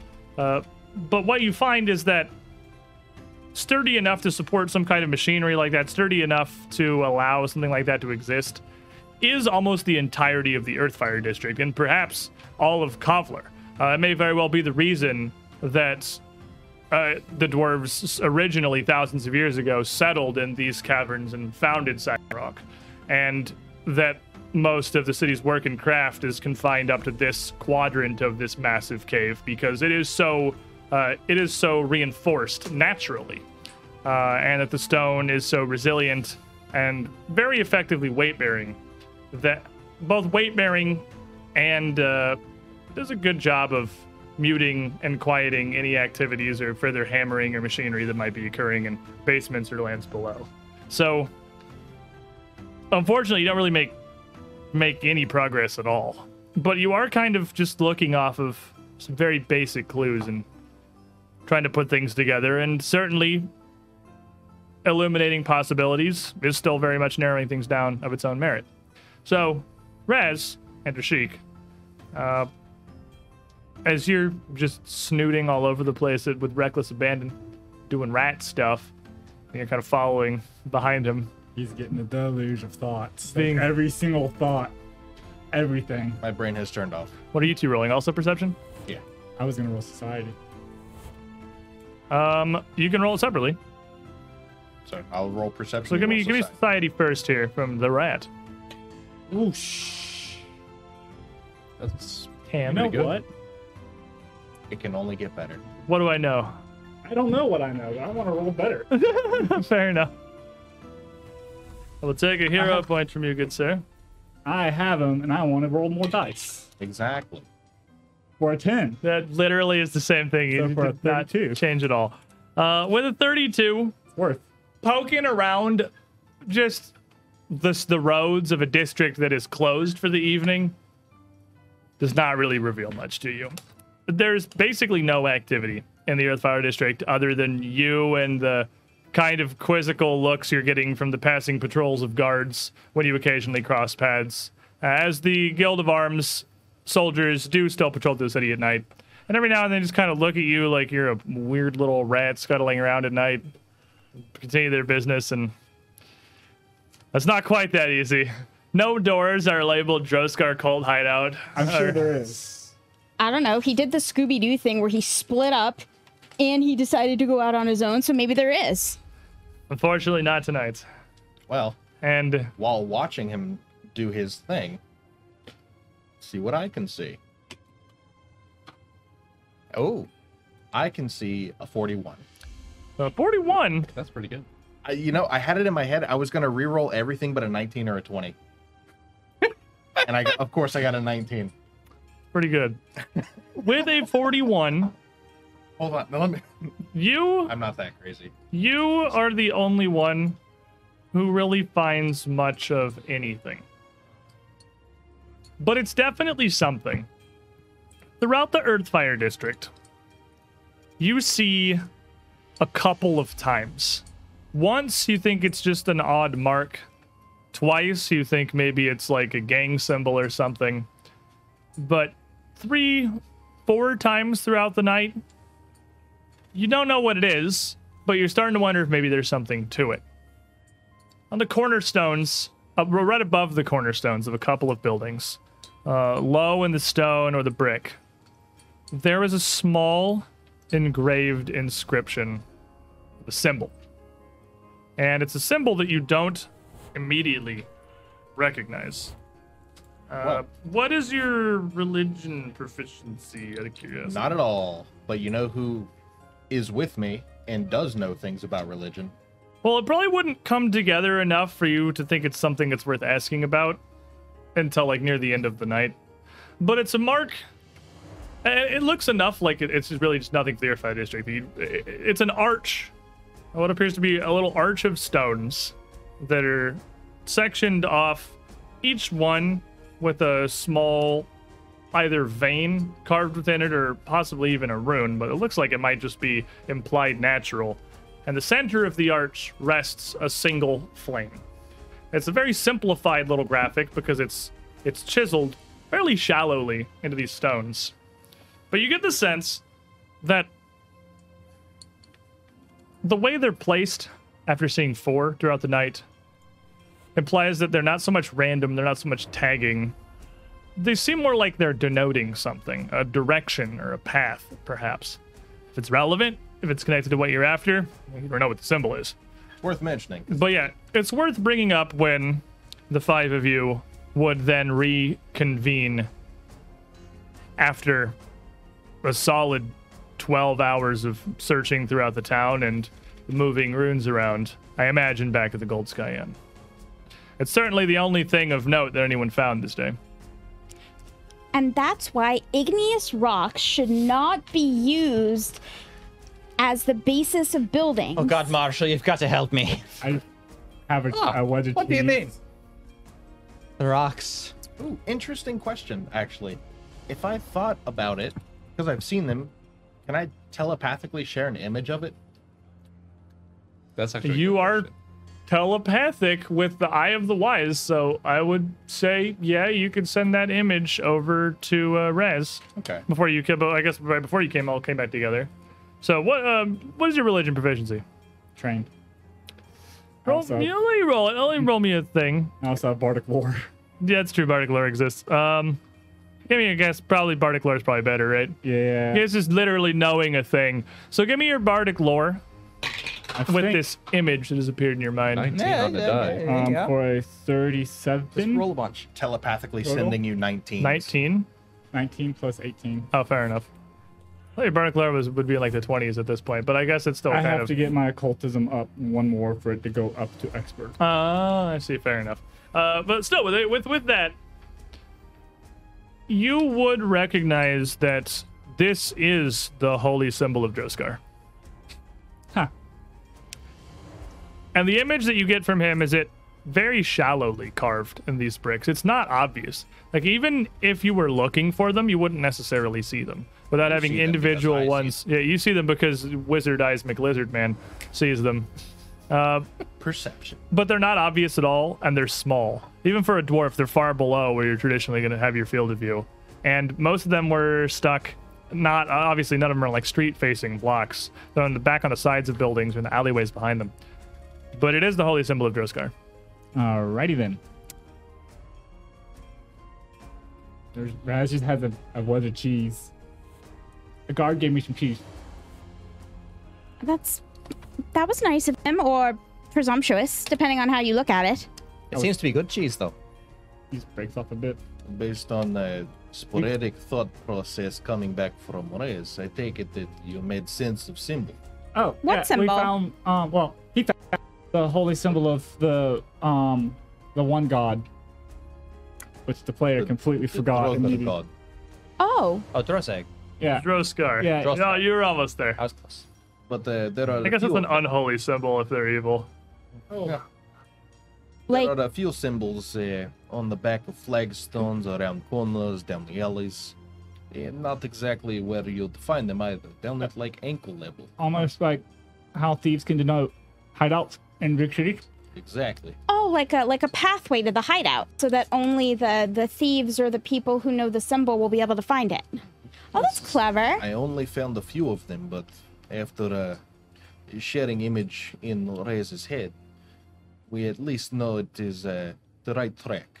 I didn't find any of them. Breaks off a piece of cheese and Maybe we can find maybe we can find some sort of pattern in them. Perhaps. Maybe we could get uh, a map of the uh, of the district, and we could actually plot out where we find them. Maybe it'll uh, give us a path we could find and follow. I wonder if there's a way to figure out how old they are. Possibly. Marshall, not my maybe. Specialty. Um, You're pretty good with carving and stones. Perhaps you might be able to figure it out. I might be able to if I take a Oh. take a look at it. We should each take one, you, me, and Trishik, and see if we can't figure out how recent the carvings are. Okay, okay. As before it leaves, he- Marshall just kind of does the like unhinging jaw thing and just takes the rest of the What? cheese out of Raz's hand and walks out. there was nothing left. I got the last chunk. Well, Oh. this is probably more going to be a tomorrow thing, unless you want to be fatigued, because this Uh, investigation next day. moving this rune was Next, next would pretty much be an entire day. But it's certainly something that can be investigated in the morning, and Actually, probably something that the, Rather than being the next day plan, we have we're gonna be awake at real people hours. you're gonna be breaking real people, real people hours. As you rest tonight, are you doing the thing? Yeah, yeah, yeah. shall we? Are you asleep? This is last march on the cheese. Ah, Dreaming potential. Just eat you in one bite. Just shoves right about. mouth. Oh. I'm not gonna cast it anymore if you do that. cast it from the inside. Helicopter Your tail dream, Oh, is oh, your dream tonight oh boy. is a clear blue sky and an empty meadow, and there seems to be a forge sitting on top of a hill with no embers lit. And you're just continuously walking towards the forge and never making it. Makes you. are this supposed to be motivational or depressing? both? It makes him unreasonably angry that the forge is not lit. Because It fuels his it's rage. supposed to 'Cause mean it's- it's- something. it's- It's, supposed it's- to be symbolic of it's- him not being able to rage. it's it's dwarven OCD. That's what it's supposed to be. Light. But he's an idiot. Forge. Forge is not lit. Dwarf mad. But as you awake the following wakey time, thank you, time. I'm taking that. It would, in fact, be the light of the dwarven day. Uh, you would rest. You would almost be going to sleep as Kovlar awakens, as the tone of the clock tower in the center of the town echoes out throughout the cave. Uh, the bell itself raised far above the rest of Kovlar's building, so its sound can reach the natural cavern walls around Kovlar to be audible throughout the city. That's time to go to bed. But the Forge Day is so long that as you awaken what is a wheel day on the world above, you will be going until you naturally feel the time to rest around the same time the Kovlar does. You have a functional, overlapping day today. Which means you have a lot of other options. Oh, by the way, uh, Lava Dragon's going to destroy the city in 19 Forge days. What? What? It sounds Uh, about right. Pulls out a book. All right, Mark. the schedule. And and you just decided to mention this now? No, I figured it'd be better to mention it now than in 19 Forge days. She's got a hopefully, we won't, hopefully, we won't be here to be done with our business. And be Well, I got a few bars to hit then. Don't worry. if we are still here 19 Forge days later, I am leaving. That's like that, that's exactly what I said we should do, actually. that's like 570 hours. But yes. but how do you know that? He's uh, red. No. Talking to A very smart rat. He can do math very quickly. that wasn't what I was asking. I was asking how you know it's gonna be 19 Didn't you forge know that adventurers used to take rats into caves to keep track of time for them? They're not canaries. No, the rats pull out a little pocket What does watch and canaries tell have you. to do with time? They used to take them into caves to keep so that they'd know when the air was bad, so What that does they that have could to do leave. with time? it's on time. Yeah, you take That's your canaries for bad air. You take rats so they can look at their pocket watch and tell you what time it is. Exactly. Watch rats don't have pocket watches. This Not one This one does. does. Pull out of pocket. But you're Ysoki. yeah, I'm a rat. That's So what I just said. Rats I hand don't pocket- have pocket watches. I've handed the pocket watch to Mataz. Oh, see? Look at that. He has a No, pocket watch. he is your pocket watch. You pull him out, he tells you the time. He goes squeak squeak. the, the time rat. 8, 9 a.m. he just pick He up the just tells potatoes you and a hold it to time. You you. don't know if it's right. He just says a time. But follow instructions. Anyway. You were saying something. Are there rails today? I'm sorry. No. I don't, Are have there any, rails ever? I don't have any brain cells left. We're gonna try to. Okay. How? How did you get to? Did you just guess? Is that like a guess, or is that like a thing that you know? You're, you're- you're questioning me about my omens and my prophecies now, are you? Well, I'm just saying that's very specific. Usually, you say something like "Doom is approaching" and it is nigh. Oh, yeah, you're all my friends. I didn't feel I had to pretty it up for you. In all fairness, As he takes a giant chomp of the breakfast ham. The entire pig. Yeah, pretty much. just out of curiosity, that's the the, the the the the sleepy rock that you have. Did that do anything to you? Do anything to me? Oh no, no, no, it's a total. It's actually quite. It's quite restful. Yeah, I have one too. Did, didn't last time you have one of those, you know, visions? The sleepy rock was doing something weird, or the opposite. Okay, No, so no, no. It's, it's slightly different actually how it works. It's it's not actually a vision with uh, the sleepy rock. The sleepy rock. I'm just I'm using the vernacular. Sorry, but yes, essentially the, it's Called a dreamstone. It's called a dreamstone You know what I mean? Yes. No, no, no, no. It's it's got nothing to do with that. Uh, certainly visions of smoke and fire and flame. Didn't I talk about this already? I get the feeling I actually gave the the flowery pro- It- pronouncement of doom upon the city. Didn't I Yes. do that? yes, but th- at that point, you did not actually. I told actually. the council, in fact. But you didn't look at a clock and go, it's going to be 18 hours, 3 minutes, and 45 seconds until, you know, this building falls down. That was no- very specific. There's no gravitas in your in a prophecy if you actually are that specific about it. I mean, she's got the point. I mean, when were your dreams that specific ever?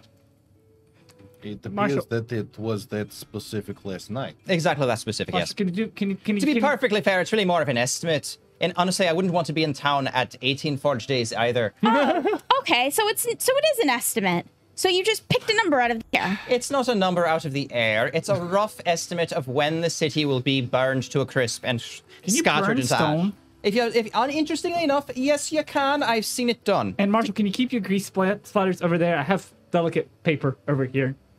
I You're a take the rest. Eater. So I take the rest of the plate and just dunk it. you think I'm it's strong and Matt. you think it's a warning from Milani? Huh? You think it's a warning from Milani? Uh, It'll honestly, taste better. honestly, I'm not entirely sure that Milani particularly cares about it. Um, or perhaps if she does, she hasn't thought to actually perhaps warn me about it. But uh, no, no, I feel that this is. Uh, no, this would be uh, this would be a vision from my mother. I'm afraid. oh, Oh lord. As long as it's useful information, the source is not exactly uh, relevant. but how does she know it's She's been the one uh, trying to uh, keep the Doom from uh, attacking uh, attacking Kovlar while we're in it. Do we know what the doom actually is, or is it just a non-specific doom? Have I not mentioned this before? I feel like I've mentioned this before. Did you say something about a dragon? I believe I did. You you did, but I just That's wanted to one. make sure we're talking about that doom specifically. There's been a lot of doom lately, and I like I like specifics. Well, now, that, yes, yes, that's the prophesized Doom. I mean, I'm wearing trophies from the past dooms for crying out loud. so Uh, you are most certainly not, I'll have you know. Oh, They are very impressive, though. Points to the gug shawl. So, None of my prophecies, at least. is it the same dragon we're feeding people to? prophecies about a gug. Goodness sake. Uh, we're not feeding anyone to anything. Yes, but what I'm saying is, like, you know, the royal we. I What? did not know that I was a dragon. I'm just saying, so it's the same dragon. Are we Like, the, feeding people to you? the, the This one. joke is humor. Ah, yes, I'm sorry, sorry. So the cult is feeding people to Strymalura, and your mother is doing what with Strymalura? It's not the impression I understand, actually. My understand is that Strymalur only really cares about burning Kovlar down. I don't think Strymalur particularly cares much So- about what the Triad's up to. Can we continue this conversation on the road while we do stuff? Uh, if you want to talk about the doom and destruction of the city while or we we walk can not through talk it, about it. I'm just gonna. that's not really considering the conversation, is it? All right. Uh, what? Uh, oh, you got me there. a piece of paper Wait, writes the hold- conversation, folds it up, and just like sh- Hold on. I finds somewhere and have shoves it on your body. right there. Like that. I have a Yeah, you feel better about it now. Yes. Oh, very good. Here you go. Oh, what you handed me? Just not a more little- cash, is it's a little gem. Oh, And yeah. now you can hear every single thought coming out of. Oh my goodness gracious. Right. As you know what? Now that I think about it, it's probably not a good idea for you to keep that. I'll, I'll take the little gem back. On that note, I look at the innkeeper and go, uh, Inkip, I'm gonna need How did you sleep? six. No, make that seven to go brews, uh, breakfast brews, and uh, whatever they want on the way out. I just grab them and walk out the door and start chugging them one at a time. As you do, ready to head back out into the light of Kovlar, now with the anvils ringing, what is today's plan? You actually have options now because the city is not sleeping. Okay, so did we narrow down that location by chance or not really? Uh, Not really. I want to talk to uh, the priest now that he might be awake and more recovered to see if we can't get more details about where he was taken. Oh, we also have to track. Uh, we have to track these uh, items uh, on that greasy map you're drawn. I started drawing a new one. So you all go do that, and uh, Lie to people? Sure. I can do that. I will talk to uh, the, the the very sleepy priest if you would like to come with me. What am I doing? Yeah, sure. Sounds good. All right, so Resme and Raz are gonna go catch up with Talos, and you three are gonna go pose as merchants. Oh yeah, we got to do that too. Yeah, I thought that was what you meant with the items. Yeah. Yeah. Well, what did you mean? I That meant was- like actually getting a map and tracking where the things were and trying to. Oh, you want to continue tracking the hideout? we can Oh. do that oh. again We at can do The items are the symbols. Oh, I thought you meant the items were like the. Yeah, I had no idea what you were talking about. We were completely different wavelengths what there. Oh gosh, we have the kidnapped girl too. oh crap! The missing girl. Well, She's only a carpenter. no, no, no. How about She's a third of their workforce. That's a third of their workforce. Yeah. Yeah, that's And she's. Well- like employee of the month. Also, if we find out from his visions where they're taking people, we might be able to find where they took her. I mean, that's. So really, what I'm doing is tracking the carpenter. I'm just getting better information before we do it. Pose as merchants then. So, is there any harm in one of us investigating the missing girl and the other two doing the merchant stuff? Ah, you can do it. that- That's You can, what we're split this up. you can divide this load however you want to. Okay. Um, yeah, I mean, I'm all for doing the merchant thing, and I suppose we can just put off the missing girl. Not a We're, big we're, deal. we're doing the missing girl. They're talking to Talos. That'll They're give us some talking to information, Talos. hopefully. All right, so we're gonna be. We got a lot on our plate here. A very, a whole lot of various mixed investigations, and we're gonna be pursuing pretty much every lead we lead we have as we split up throughout Kovlar to try and narrow down the focus of these problems. But that is going to wait until we return from our break. So, everyone, thank you all, of course, for being here. Paizo for sponsoring this show, and our Thank you, partners at Paizo. Thank you, Syrinscape for the, the great sound sets and the fact that we mm-hmm. get to listen to anvils constantly, which is, I, I say that sarcastically, but I actually really do like it. I put them on there for a reason. I wouldn't have put them there if I didn't want them. That's how you go to sleep. You at get the night. Dwarven City exper- I miss the experience. horse and carts. The very They're still loud there horse. sometimes. I still. a very loud horse. The, oh, the one that was like way too loud because Yeah. I had it balanced wrong. Yeah, that was that. I screwed that up. Can- the can- very loud horse is gone, but passing carts are still in the sound set Can, sometimes. can we call our new our new like studio the Pie Zone? No, Pie zone. no, because then it sounds, sounds like a bakery. pies. It Could does. just Yeah, it sounds like an cow zone. Italian folded up pizza kind of. And now you're making me hungry. Stop. Yeah, please. Ooh. stop. Well, good news. It's break time, so we can go get snacks. Yeah. Everybody, Sucks. Over there. Thank you for hanging out. Go, Thank you for being here. We'll be back in a couple of minutes. Feel free to top off your drinks, use the bathroom, stretch your legs. Nope, Don't none go of you too are far. allowed to go anywhere. You got to stay here and wait for When us. we come Piss back, yourself. they're not the kidnapped carpenter. They can do what they want. When we come back, True. hopefully we make some more headway through the city. We're narrowing things down. We're getting close. BRB. While this is only the like the only the 13th episode of chapter 4. Please get us out of level And I appreciate Age of Ashes for having I think more than a lot of other campaigns very distinct Level 12. chapters. Mm. it's not. It's almost like each chapter is a completely separate adventure, and they're all like there's a common thread running through all of them. You're still like learning about the Scarlet Triad and unlocking new portals and Alseta's Ring, and there's the commonality. But each one you literally get transported to a different place to have a different adventure. It's almost like a, a launching off point. Like you could start watching the show at episode one of this chapter and still pretty much understand the meat of what's going on because it's Kovlar's investigations, which has all been within the last 13 episodes. Yeah, All of which have been level 12 because you're level 12 forever. You're never leaving. that's just the game now. Stop. Pathfinder level 12 edition. That's it. So, as we had left off, um, we were just heading out for the day to head up some various investigations to keep looking into some of these problems. And Trishik, I for, I knew you were going to swap what you were going to do, and I forgot what it was. Roshin and Marshall were going to with Poise as merchants. Yeah, we're doing. You are going with them? Yeah, I was curious if we were leaving that completely alone because I thought that they were going to invest. Oh, they're going to go talk to Talos and Yeah. try to find the, the girl. Yeah, So, you're. They're going to do that. I'm going to go with them. As no one was doing the the missing girl, I was just going to go do. So it everyone's myself. abandoning the missing member of the Carpenters Guild that we just cannot stop dunking on.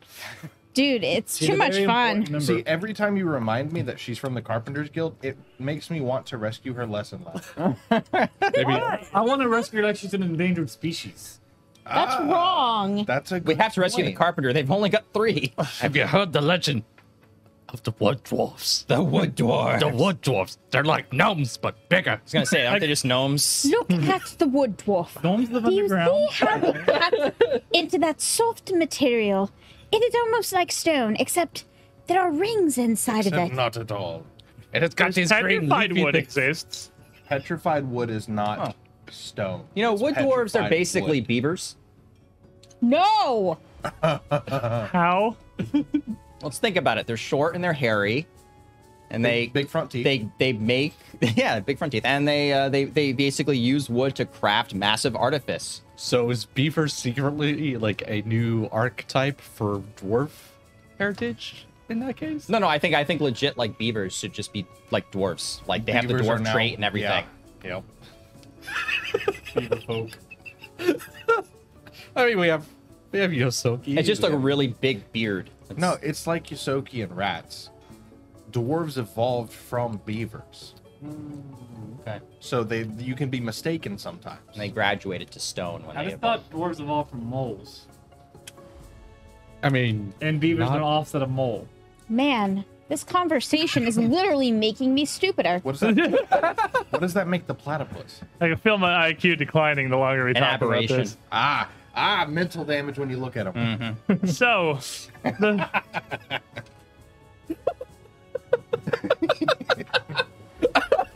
Their eggs are considered cursed objects. as as cursed as this Aaron conversation. Ray grab me strength. Taylor, you doing fine? We're okay?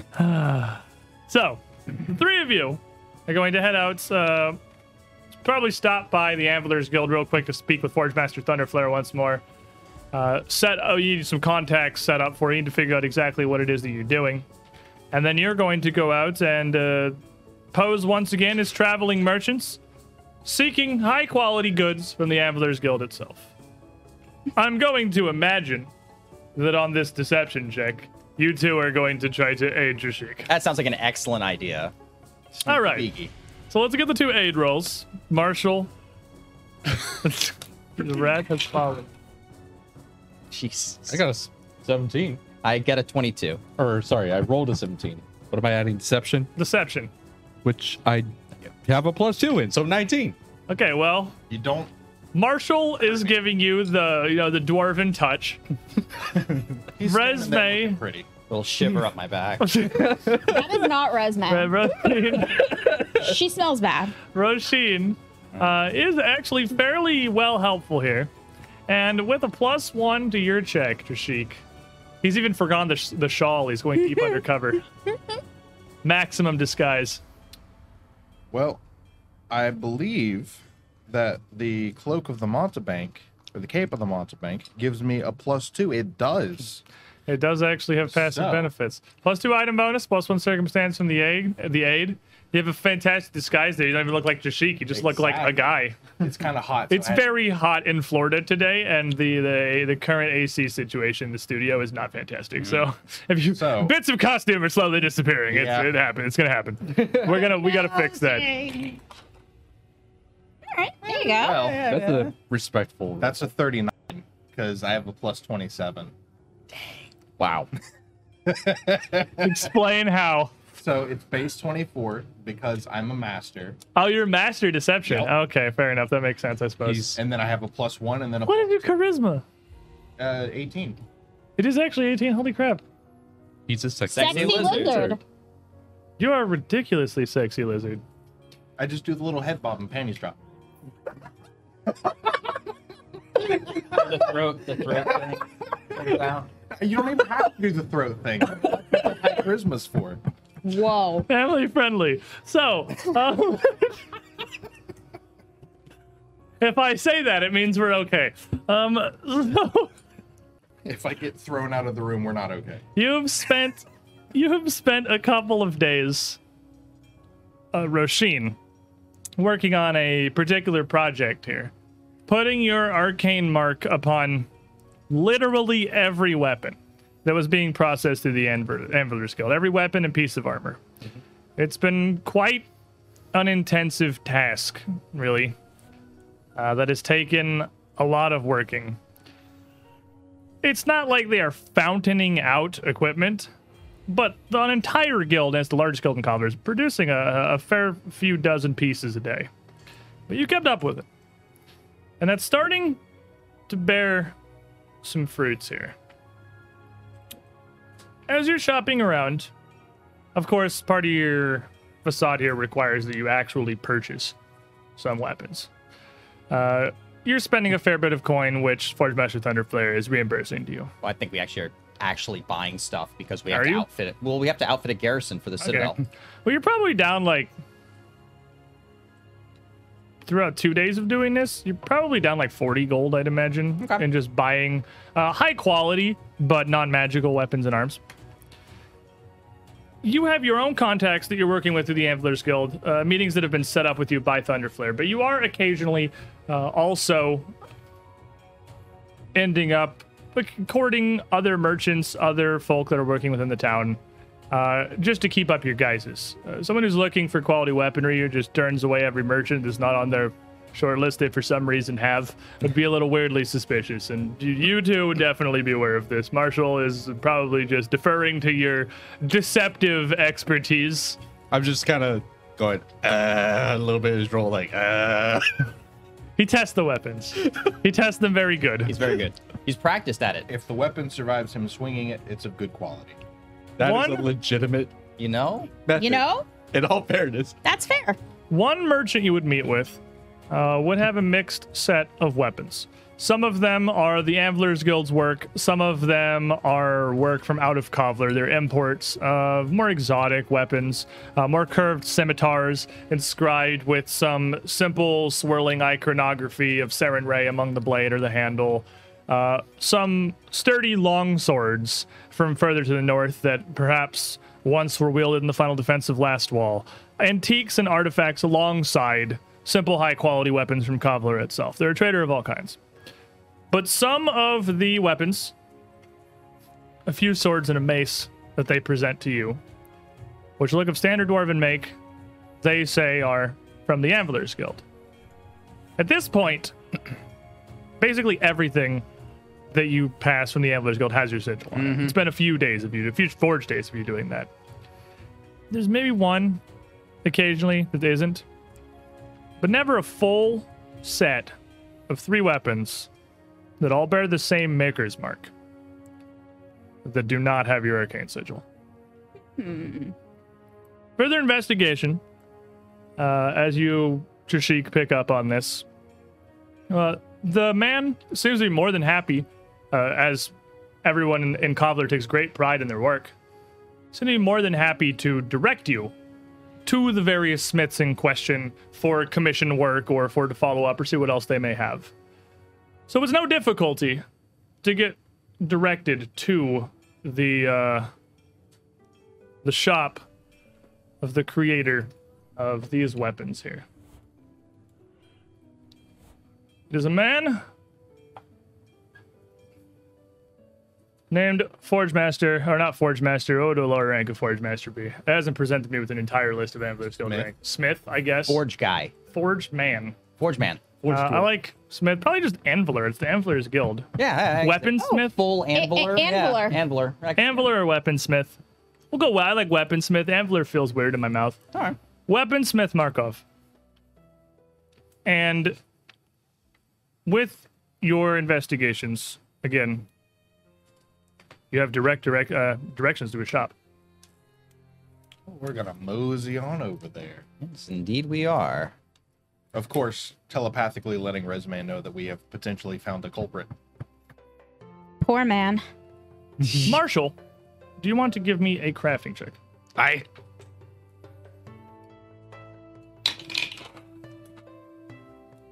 You know what? my- The hero I'm such points. a terrible influence. I mean, I think it's probably worth it, honestly. Yeah. Yeah. That's a four. Oh, that's It also feed well this Yeah. Yeah. Nice better. good, man. Value. Uh, that will be a 31. With a 31, notably, each of these three weapons bears the same sort of hidden fundamental kind of flaws of the defective equipment that's been coming to the Anviler's Guild.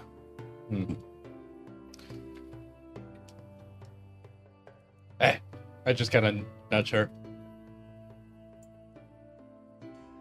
Point it and point out some of the. the It's nothing obvious, and it's What, what's you pointing at? I pointed at some of the flaws that I found earlier. What?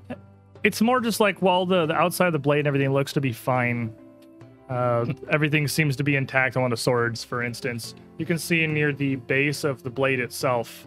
Uh, it's welded and attached to the handle perfectly fine but there is a mark above it uh, that's kind of subtle and also just looks to be a coloration of the metal uh, but looks like it is actually just a a hidden sort of cold shut within the blade uh, where the surface of the metal has been hammered over it and and sharpened polished well enough to hide it well.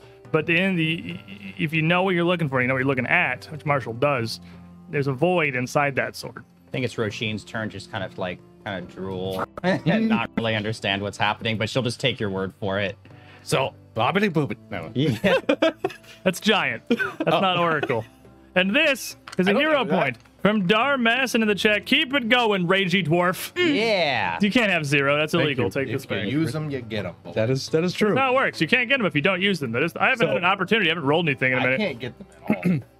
So, Dwarf is trying. Uh, Marshall is trying to explain this to uh, to Resbe. So, So basically, you see right there, right, right, right- right there, Yeah, yeah, I see, I see, see what you're pointing at. because of the way it looks like it's welded, or it's just that fake layer. It, it's that little imperfection. I, I, I think this was done on purpose for, for whatever reason. and then he just goes on and on and on and on. Trishik's deception check would have told you you should probably buy this weapon and talk about it elsewhere. Someone I'm going to assume you're doing that. Yeah. Not talking about it right here. Nah, all three of them would have been bought. He would have been inspecting them back, like in a shed, back at the Forge Guild or something, the Anvilers Guild. You probably look at it as we're walking through the streets, Yeah, honestly. It's just a dwarf anywhere city. that's probably I mean, it's lot. not. I mean, it's not totally common for a big dwarf to walk around an entire city of dwarves carrying weapons and just going. around? It's not. I mean, you're like a kid, like playing with his new toy. That's all you are. Probably, mean, there's I'm a lot of technically a weapons going teenager. back and forth down here. Everyone would be armed all the time in case a purple worm showed up. He's got Probably doesn't happen in the town terribly often. Yeah, but often. if it's nearby and you That's have to defend yourself, Yeah, sometimes it, it happens on the road. Sometimes it's a bad day if you're a traveling merchant. Yeah. The old purple worm shows up. Plus, like our disguise is to look like shady people. So I feel like Also- they are one of the highest level common problems in Golarion is a purple worm. Highest I level figured it out, by the way. I'm wearing the unmemorable mantle, which gives you the same bonus as the cloak of the Mountebank. Ah. but fair enough. I don't look like True Sheep. You just look like a dude. Yeah. You don't even look like a lizard, right? I just look like a Slenderman. A non. That's better. Nondescript human. It's like there's purse hooks in our bathrooms. There's like sword hooks in like dwarven bathrooms so that you can hang up your sword or your weapon when That's- you're going I mean, to the that is bathroom. probably accurate, realistically. It's probably weapon. Like, uh, realistically, inside It's most taverns, rack, there yeah. would be a weapon rack inside the door. Like there'd be a hat rack and a weapon, a hat and cloak and a weapon rack, so you could hold your stuff. Is it- That's dwarvish tradition, don't you know? That's probably even on the surface, I imagine. Because again, yeah, people do traveling with their weapons is very common. Like it's it's almost weird not to, especially if you're going outside of a city. It's dumb not to. Yeah. Yeah. Golarion Yeah. sucks. Golarion sucks. I don't know how anybody's alive, but Yeah. that's the same can be said of most high fantasy worlds. Heroes. I mean, it's like Australia. How does anyone in Australia? It's like super Australia. It's like Australia the spiders could spit fireballs and were nine feet long. You Walking don't out your front that you live door. on a death world until you get off of it. That's true. Eh. Imagine walking out your front door and a giant purple worm just goes, it's lunchtime. So How you doing? you do your best to explain to Roshin what's Yeah. wrong, and she can kind of see what you're talking about, but doesn't really have the expertise to. I just take your word Understand it. for it. I just kind of gruff and go, Hold on. a- a- allow me to explain. walk over to hard surface with said weapon.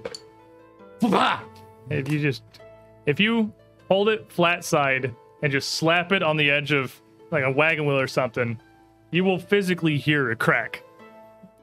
Oh my goodness, I see what you mean now. At that and- point, it would be open on the edge of the blade. The blade would visibly be a couple degrees bent from the handle. That's what I'm trying to tell you. And your sword could do that just by looking at the handle there. I mean, I'm not the best craftsman in my family, but I, I notice a thing or two from time to time. Oh, that's so. Yeah, I can't believe you found that. Look at that thing. Yeah. So, Gracious. Roshi's So- gonna start looking at her own sword, just kind of. does this one have your mark on it? No, no, it doesn't. None of the three did. These are all imposter weapons. Interesting. Let us go pay a little visit to. What was the name of the person who forged? it? Weaponsmith Markov. Markov. That's a name you can trust. Let us go pay a little High visit to truthiness rating on that name. Eh, Perhaps it's someone I know based on name. Red gives you some Trishik vibes. It's actually in a Ruxy. No, He's in a Ruxy.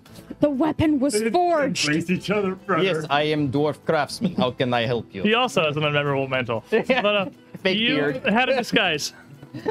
you head down to this shop on the southern I end of the not the Markov you look. southern end of the Earthfire district. Uh, and you can give us the dungeon playlist here for a moment. And also, we're gonna try things. We've done this before. Uh, this dude's picture should be in the thing that you can pop up on the screen. It'll be in the El Kovlar folder. He's not a single click. It's the top dude there. Why are you, you- pointing at someone who doesn't exist? Right click. View character artwork. Just so y'all Character, know, not token. Hey. Just so y'all know, the new studio is haunted, and we are talking to. Like I'm talking to the studio ghost because we have this is the first time it's come up, and then you can I thought it. I show thought it- that, and then you can hit that top right button. Wow. He looks very trustworthy. That Oh, yeah, man. they looks should like a put it on this. Ah, look at that! Look at that! Yeah. Functionality. Look at that Not man. a Draugr at all. It's a relatively small shop, and a knock at the door after a moment would have it answered by a man who's a, a bit stout, even for a dwarf.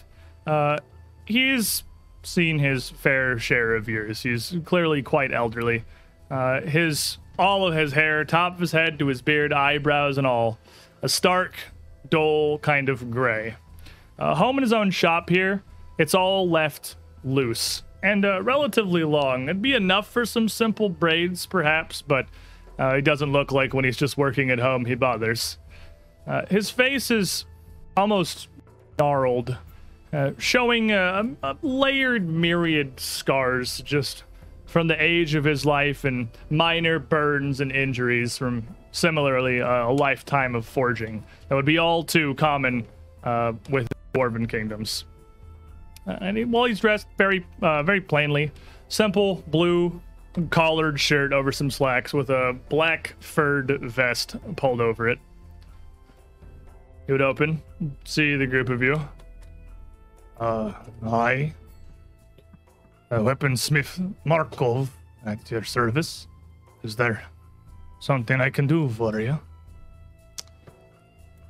I'll let you take lead. Okay. So, may we?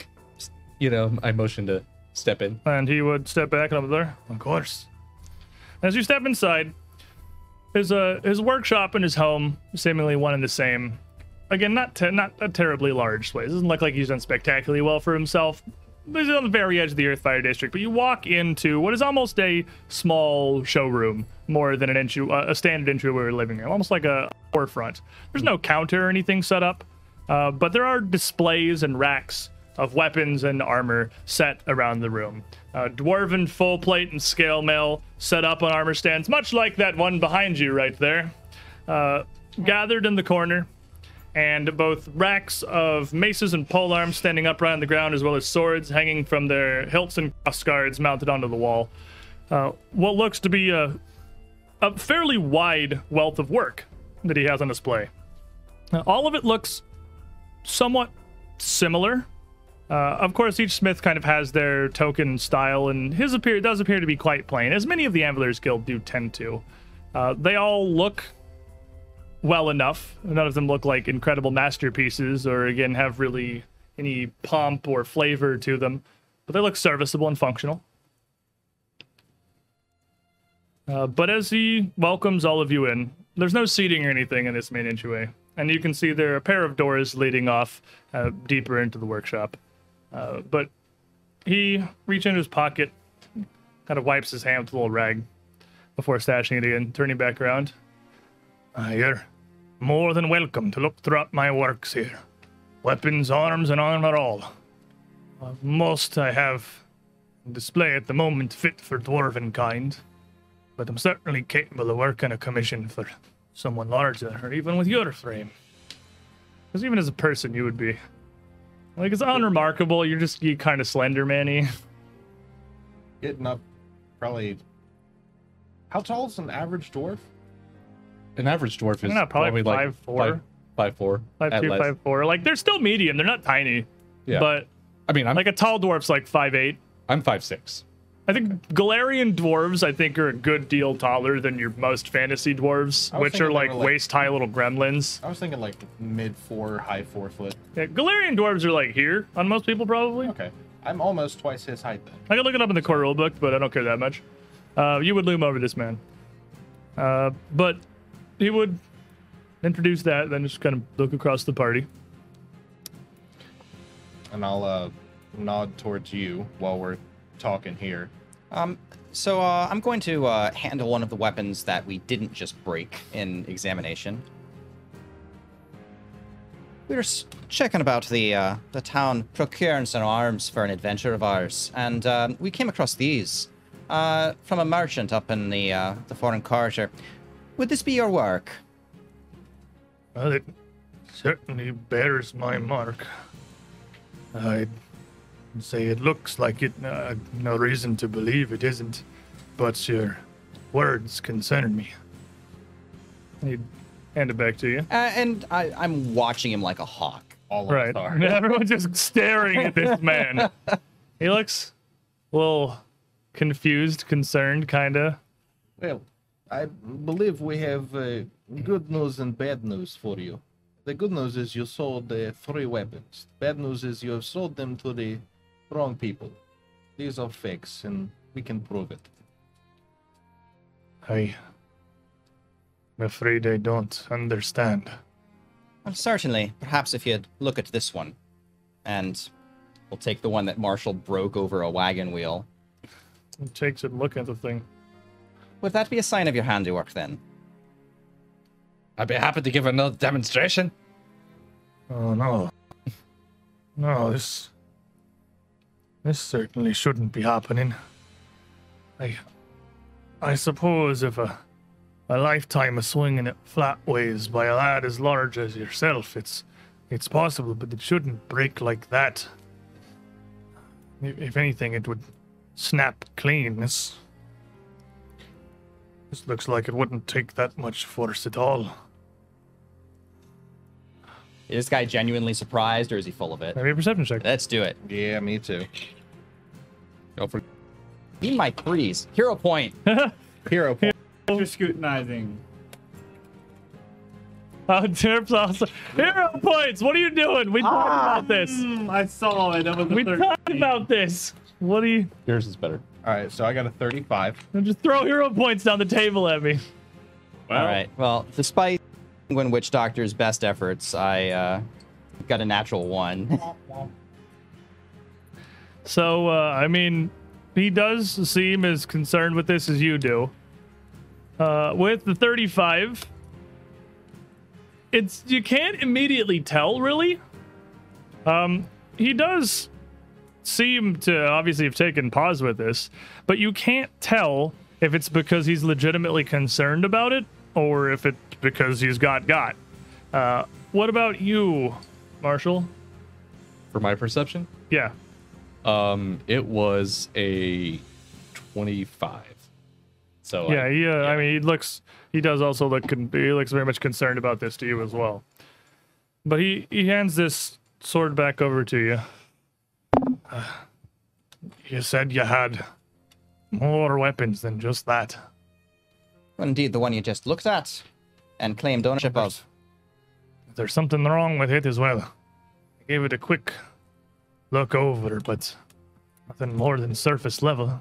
Seemed sharp, a fair blade. I see it again, perhaps. Of course. I hand it back to him. He looks at it.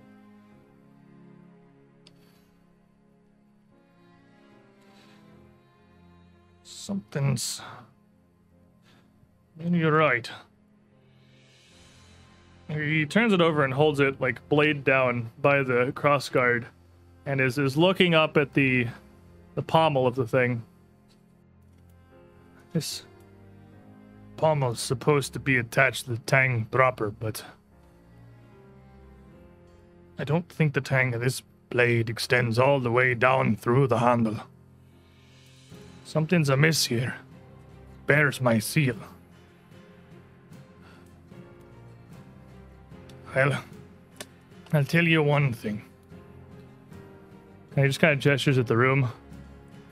I'm an old dwarf, and I've forged a great number of blades, swords, maces, weapons of all kind, and armor to match throughout my career. I couldn't proper tell you with a simple look if a blade's mine or a smith of similar make and work. That's why we have the seals and the maker's marks in the first place. But I, In the middle of him talking, I need him to make a will save as I've been fiddling with my mantle, and um, he might be saying something different. what does that do? If he fails the save, then I get to adjust his memory slightly. If he critically fails the save, I can make him think whatever I want. How does that help you? I can make him think that he confessed to ah. making forgeries and that he's given up the act. Hmm, that's big brain. Wow. Wow. Oh, that's, Took an item that wasn't supposed to be used that way, and you're using it that way. that is a brain. That's like your partner has already confessed, except you've already confessed. My God, I have. I have. now, if he fails, then all I get to do is choose if he remembers what, like our interaction. Basically, I can erase five oh, which minutes is of also conversation. total awesome too. As this If he Uh, critically fails, I get to choose whatever I want. as this magic from your mantle starts to seep out, he gets a little bit of a twitch above his eye. You don't know if he's consciously noticing it, but uh, it's If he critically succeeds, he knows what I was trying to do. trying to uh, trying to work magic like this on someone's mind, an enchantment like this. It's something the body kind of reactively resists, even if he doesn't consciously know about it. This magic would be unstoppable. Uh, Link fourteen twenty nine. Gonna give me Can this you hero save point. this man from a very interesting fate? He's gonna get a 34. So he succeeds, and uh, as far as I'm aware, nothing happens. I happens. think that's probably a nothing sandwich. Yeah, nothing happens. He doesn't know I did anything. He remembers everything just fine. You feel that come out, and as he hands his blade back to Roshin, something's. Something's clearly amiss. A flaw such as that in a single weapon's not unheard of. Even a smith as tenured as I makes mistakes now and again. With three swords. I like he looks like he's kind of racking his brain. You can see the neurons firing at a thousand miles an hour. Tell me, Weapon Master. I don't see anyone else here. Do you work alone, or do you have apprentices? I haven't never taken an apprentice myself, but my goods only pass from my hands to the distributors within the Anvilers Guild itself before heading to the merchants. There's no one else that has contact with them outside of that. And you take them to the Anvilers Guild yourself, do you? Aye, that I do. Um, I've can, not the coin can to I afford. can I check that because I know for a fact these weren't in the Anvilers Guild because they didn't have my You, mark on them. you don't need to check that. You know they weren't in the Anvilers Guild. That's a hundred percent thing that you know. Okay. Hey, he is. He just told you he took them to the Anvilers Guild himself. Okay, so we know You, that this you is don't need to roll flat with your Okay. arcade. that You know that's not true. It can't be true Very well. unless they were intercepted to whoever wherever you left them and taken out before you marked them. would you allow us to look around and make sure there is no one who has been potentially stealing things, any signs of infiltration? We would like to clear you.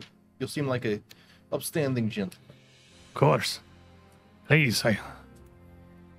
I hate to think that something may be amiss within the Anvilers Guild itself. Of course. Someone working to undermine them, or perhaps me. I live alone. I. My So- life's my work.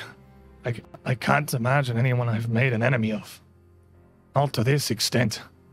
I'm going to offer my hand to shake it. It is a pleasure to uh, meet you, by the way. Oh, reach it out.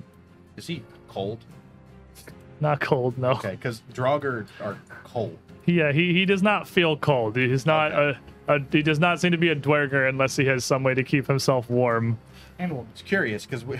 He's got hand warmers. he doesn't have gloves on or anything. He's in his own workshop. in and his pockets. He's had his hands in his pockets the entire time.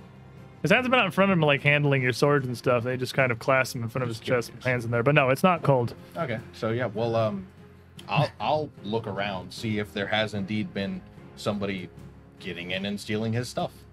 And make me. Uh, so uh, is, he- is he looking? at What are you two doing?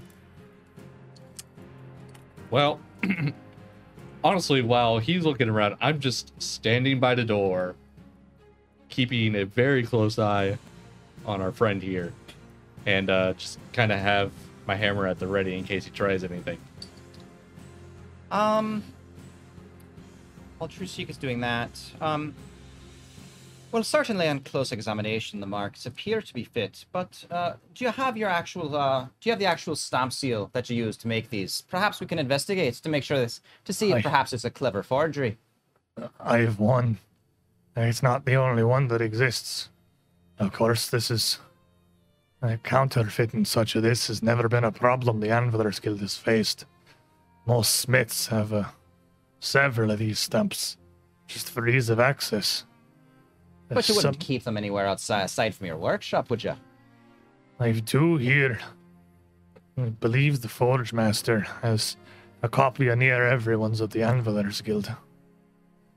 But, uh, I mean, other than worn ones I've replaced throughout the years, I suppose they could be remade and it would be far from impossible to copy. Well, let's examine them then. of course. Yeah, my workshop's through this door. And he uh, opens one of the doors that leads off uh, to what is uh, a room with a massive, less a window so much as just a humongous hole that's 70% of the area of the wall, where he's got a relatively small little forge uh, that looks like it's actually run off of a foot pump uh, that pushes the bellows rather than anything he does. I- I- it's a far cry from some of the spectacular things you've seen throughout uh, Kovlar and certainly in the Anvilers Guild. Uh, he has a small little anvil, not much bigger than this book, and it's it's clear that what he uses in his operations here is just what he has within his means, which don't seem to be great.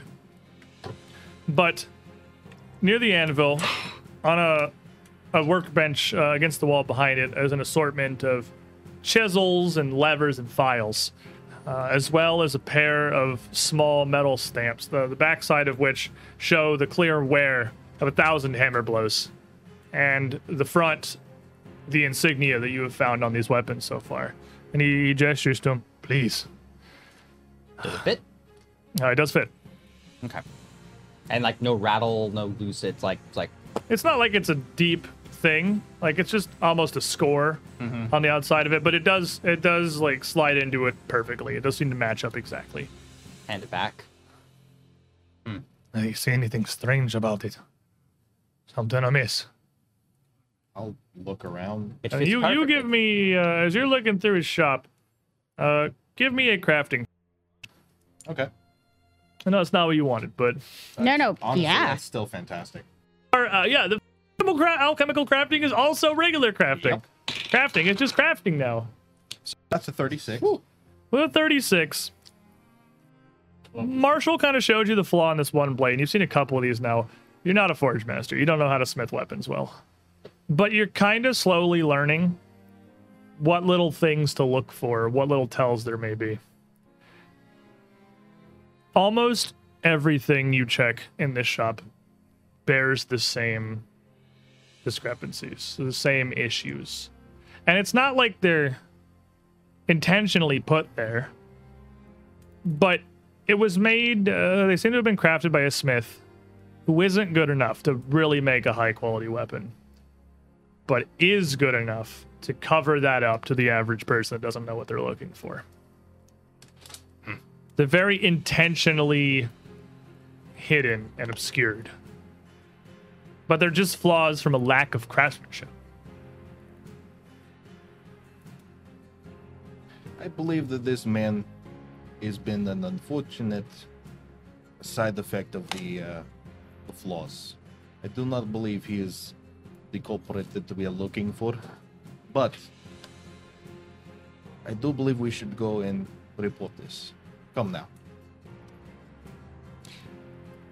Probably wise. Thank you for your time. Uh, it seems that there's something amiss going on here. Uh, I imagine we might be coming back to look into it and trying to find out. After all, our employers would very much like quality weapons, and that's why we come to Kovlar. Please. If there's if there's absolutely anything amiss there, or anything you can find about the source of these weapons, bring it back to me. I want this fixed. Of course, Weapon Master. We'll be sure to let you know. I've dedicated my life to this craft. I, I can't bear to have my work and my name besmirched like this after so many years. Oh, of course. It's a terrible tragedy, isn't it? Please, Not to worry, we'll get to the bottom of it, I'm sure. I thank you for bringing this to me, regardless. Of course. We, we will let you know soon. I wish Torag himself to guide you to find the source of whatever's in the hell is going on. Very good. Well, Weapon Master, we'll be taking our leave. Aye. Out So- the door. As soon as we get outside, go get the guts. We're arresting him. Just in case. Oh, it's not just guard. Everything is fake. Everything, everything in the store. Just Aye. about. And you just stay here, keep an eye on him. Yes, Marshall, stay here with me. He's Here's not sh- getting out. Here's short to run. I'm actually getting the Anviler. You can Even switch I'm back getting the Forge Dungeon. Master. Just pulls out Big Red. Oh, don't worry. Nothing's getting by me today. You have that box of sand, Marshall. Huh? It's a good place to use it. Use the sand. Oh, hold on. Just in case. And Roshin's off. This is way too suspicious. You think I'm just gonna leave? I figured you were gonna go outside and do something. I just wasn't sure. I knew you obviously weren't leaving. yeah. Um, Go go magic. you go outside, you shake the sandbox, and it shows you the area around you in the Earthfire District. Uh, a good number of the buildings here have lower levels, so you see a wide assortment of undercrofts and basements and storage areas underground. None of which look outwardly suspicious, given just the simple shapes that the magic sandbox can reveal to you. Uh, but Roshin, as you rush up, and it would not be hard to find guards. Like there are guards of the of the Guild of Arms pretty much just everywhere, uh, just kind of around. So here's the problem with me trying to get the guards: is the guards don't really know we're doing this. They've Fair. been told, but so you're going to you want to go to the Forge Master. I'd like to go to the Forge Master. So you head Yeah. back to the Anvilers Guild, which fortunately within the Earthfire District is only a few blocks away. Uh, being let in pr- relatively quickly, as most of the daily smiths and masters there at this point are familiar with you. Uh, Forge Master Thunderflare, more than anyone else, has been very open about helping and supporting the heroes of Breachill as you help and support the city. And quickly, the Forge Master herself is pulled from her task, her craft uh, left in the care of another one of the masters. As she takes a big rag, wiping some of the soot from her face. Aye. But Rashina, here you're in quite a hurry. Indeed, first break we've had on your case. Oh. All right, Um, well, I'm all ears then. Uh, three weapons. Weapon Master Markov, two blocks over to the side. All of them bear flaws. We investigated his shop. He claims nothing of it. He claims he actually brought these here, but they're all missing the mark. Apologize, but Markov, you say? Indeed. Weapon master. He's not a weapon master. He's not even a guild licensed smith. He's failed the exam two dozen times now. That's how he advertises himself, and in fact, he's uh, knocking that crest onto the bottom there. Would that be uh, his crest at all, or is that from somewhere else too? That's his personal sigil, but it doesn't tie it to the Anvilers Guild. Um, that's certainly odd, but I'm afraid he's been selling these to merchants, uh, claiming that they're from the Anvilers Guild. He claims he drops those off to the Anvilers Guild where they've come from. well, His entire shop full of these things, and they all have flaws. But, all right, that's certainly something worth investigating. But these all bear his mark. The forgeries we've had coming through have on an assortment of different craftsman's marks. Indeed. Odd, but I, uh, I don't know that I see the connection. I, this is certainly a problem as well, and something I'll address with him personally if I need to. But uh, while I suppose it's, and she hands it back to you, theoretically not impossible to heat a weapon back up and forge a different mark of one that's there. In fact, uh, even a smith like Markov could handle that. I, I, I don't know. Perhaps this is just a bit of pity welling up inside me.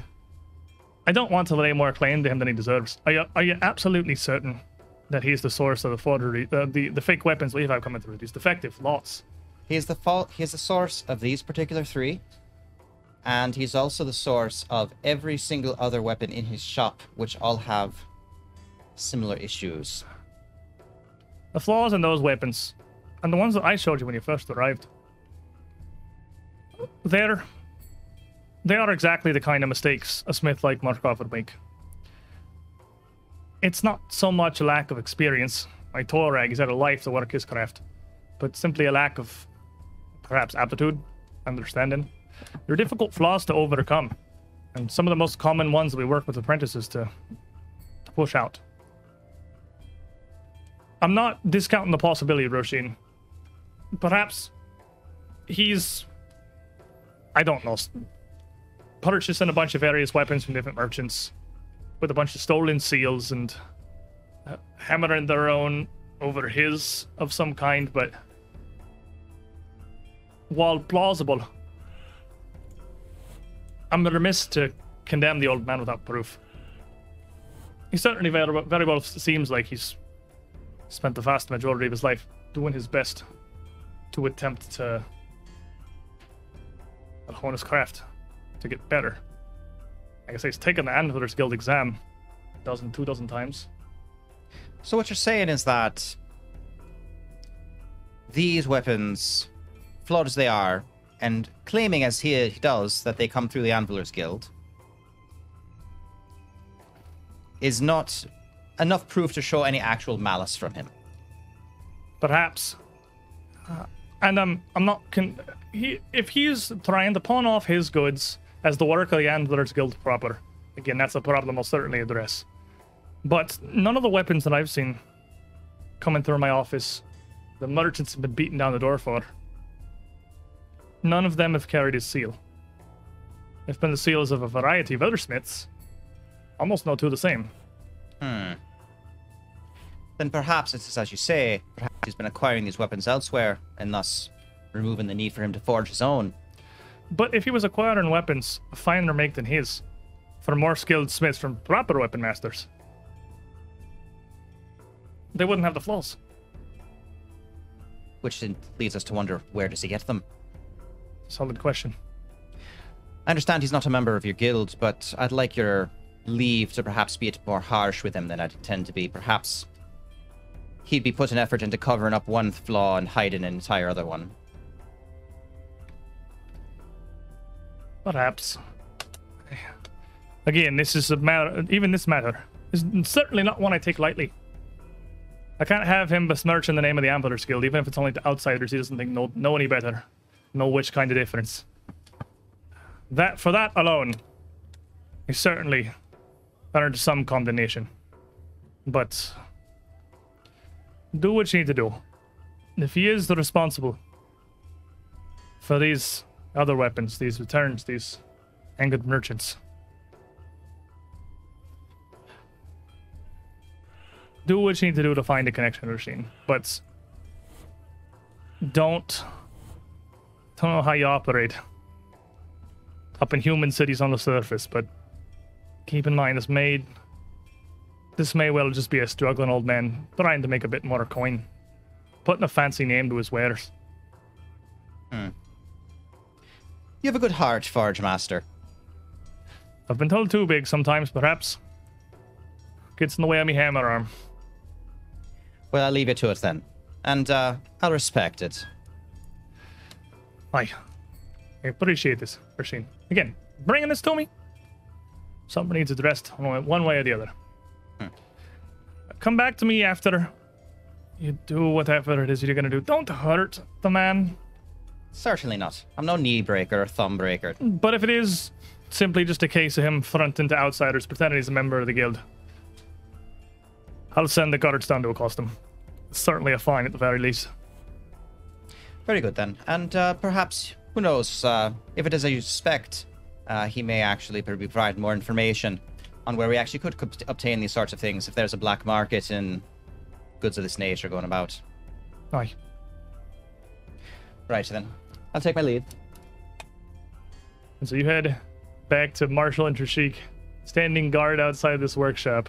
Probably not directly in front of the door. Probably like right around the corner or something. All right. We'll see him leave. As you uh, as you arrive there, we'll hop over to Resme and Reyes. We've gone back to speak with Talos and get some more of his tale. We have a stop to make first. Um, the uh, the armory told us that they would be good enough to provide us a couple of scouts to take with us, so that we might all share the memory of where he went. But Raz and I aren't familiar enough with the area to even know where he was or where he was going. But if we can get some scouts who have memories of all of the caves and landmarks, we may be really able to come up with something. Okay. I know where that there pebble is. So uh, as you go first to the Guild of Arms to hire some assistance, on staff they assign you one of their scouts who uh, has been in town uh, working simple leave for a few forges, at least since you've arrived, and one that you've met before. Mish Oakcrest, the scout that you had already met who escorted, escorted you out of Saggorak, already familiar with the Heroes of Breach, at least to some extent. And, uh, yeah, she's in there. You got it. Yeah, look at this. We're getting with the sink. The sink is happening. She comes back out, and standing tall, arms kind of folded in front of her, she sort of curtly nods to both of you. I've been informed you need the aid of a Guild of Arms scout for some investigation of yours, and I've been ordered to assist. Well, well, yes. Uh, it, it's a rather odd assignment, I'm afraid. Uh, we'd like you to help us uh, with a man who was uh, kidnapped by uh, the group we're looking for. Hi. The sergeant said that you would need someone who knows the lay of the land and the lay of town. Yes. Uh, we're going to take you with us to the interview, and uh, we're all going to share memories, and it's going to feel a little odd, but I I can assure you it's going to be very You can helpful. see like a wince of visible disgust on her face at that. Sharing memories with an elf. Ugh. Don't worry, uh, it will only be with Talos, the purpose of which is to find out where they took him. Aye. Yeah. I'll late as I've been ordered. Lead on.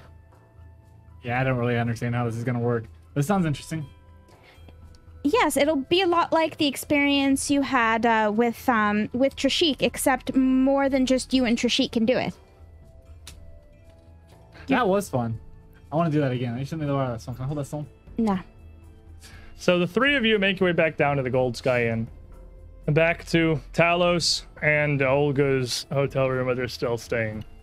Although they have very much wanted to leave Kovlar and head back from whence they came, they had agreed after a brief meeting with some of the Guild of Arms themselves and have talking to you to stay another couple of forge days to assist as they can for this exact reason to try and help you track down Cold, the Scarlet Triad, whatever it is, find the perpetrators responsible.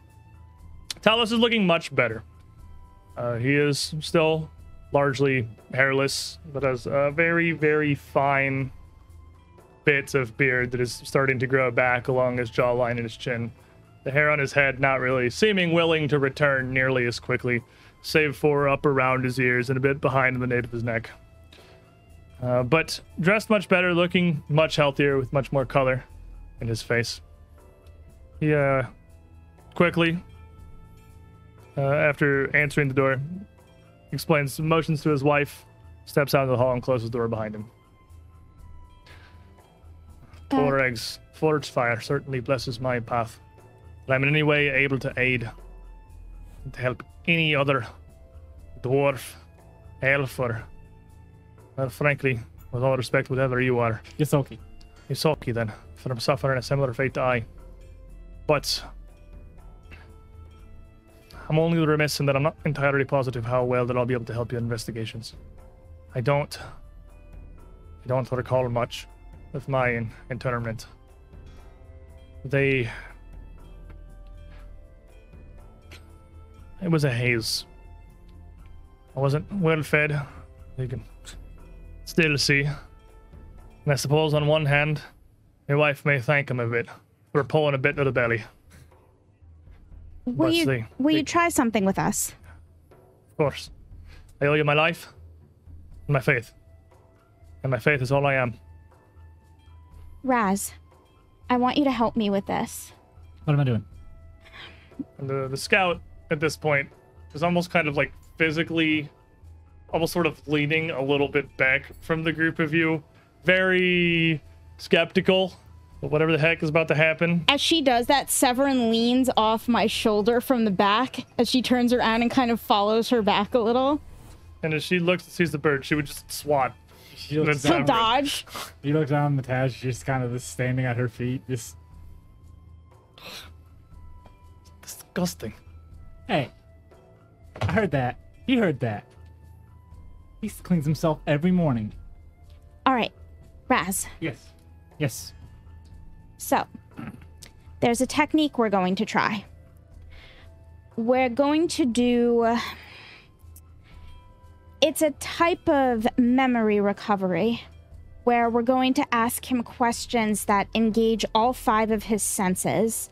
He may not have conscious memories of some of the places he was, but if we can get him to sort of feel the way he may have felt during it, if we can evoke some of that, You're gonna defile this man's mind and make him relive the worst days of his life? We're trying to save the hundred others that were held slave with him. So, yes, Surely there's a better way. Raz, I want you to try to use your magic to get him into a state where he's calm and he can focus. And uh us, bows his head briefly. Well, miss, I certainly appreciate your concerns, but I'm calm as the waters of the lake, still as a stone. I'm ready for whatever it is, with this magic or alchemy. All right. Um. So I'll uh. Incantum memorum, in face totalarum, and um. Raz, me, him, and the scouts' minds are now all linked via telepathy. So connecting here, Raz, what are you thinking about? Um, I, I stowed it away.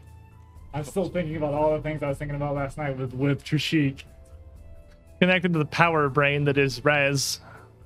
Um, you also feel another image, another thought, uh, which is Resme standing in what appears to be a cemetery on the north end of town, uh, in a small chamber, a chapel of some kind, to the edge of it, with what looks to be a massive green-eyed stone bull breathing some gas across you. Uh, you also, surprisingly, have the near absolute peace that is Talos's mind. It is nothing but an anvil with a warm glow emanating from its surface. Am I connected to all this too?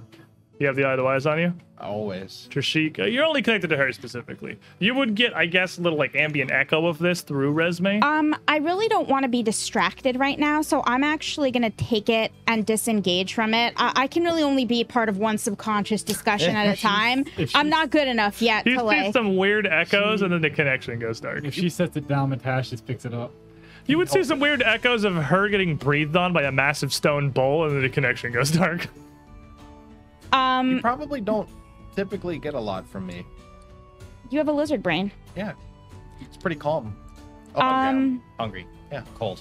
I was gonna say food and cold. Probably the two thoughts that he has.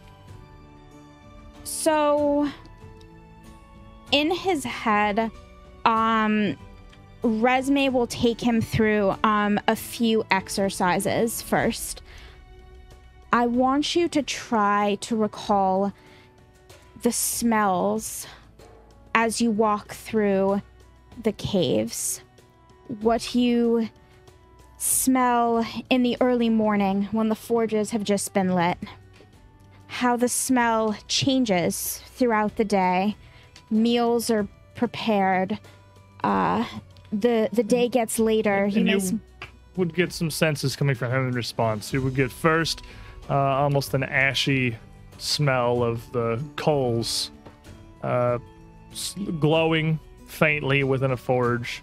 And then, strangely, a smell of lavender would come through as he kind of centers and works this focus. The honeyed scent of mead, with a bit of that, just the tang of the al- bite of the alcohol. Next, I want you to think about what it feels like when you run your hand over something. Rock, the hard, sort of ungiving, cold nature. Water, a thing that gives almost automatically, and its temperature kind of adjusts to your hand the longer you keep it in there. Aye. The feel of skin, the feel of wood. He would nod, focusing on the, the smooth worked wooden handle of a tool, the soft sheets of his bed. Think, Now, think, think. Um, of stories you heard, prayers for your god, sounds you heard, sermons, that kind of thing. Of course, their peace never truly leaves my mind. Let them fill your ears, even in your mind space. Now tell us how you felt, what you heard, what you smelled, the night you argued with your wife and went to the inn. Describe to us the feel of the night. What were you thinking? As he, he thinks at that, and you start to kind of get a little bit of that energy. The first thing that comes up is an anger.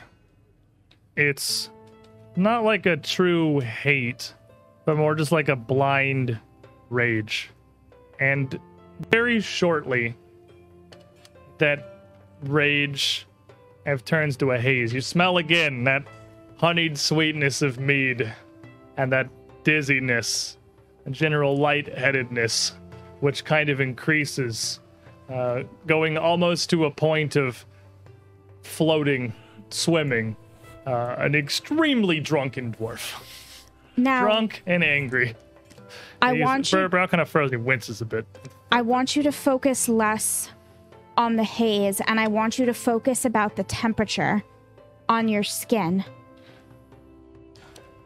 He thinks, you feel the cool air of the cave coming through. It's still somewhat warm. The temperature never really greatly changes in Kovlar, but without the forge's ambient heat, you almost get a cooler sense of night, much like you on the surface. Do you feel afraid?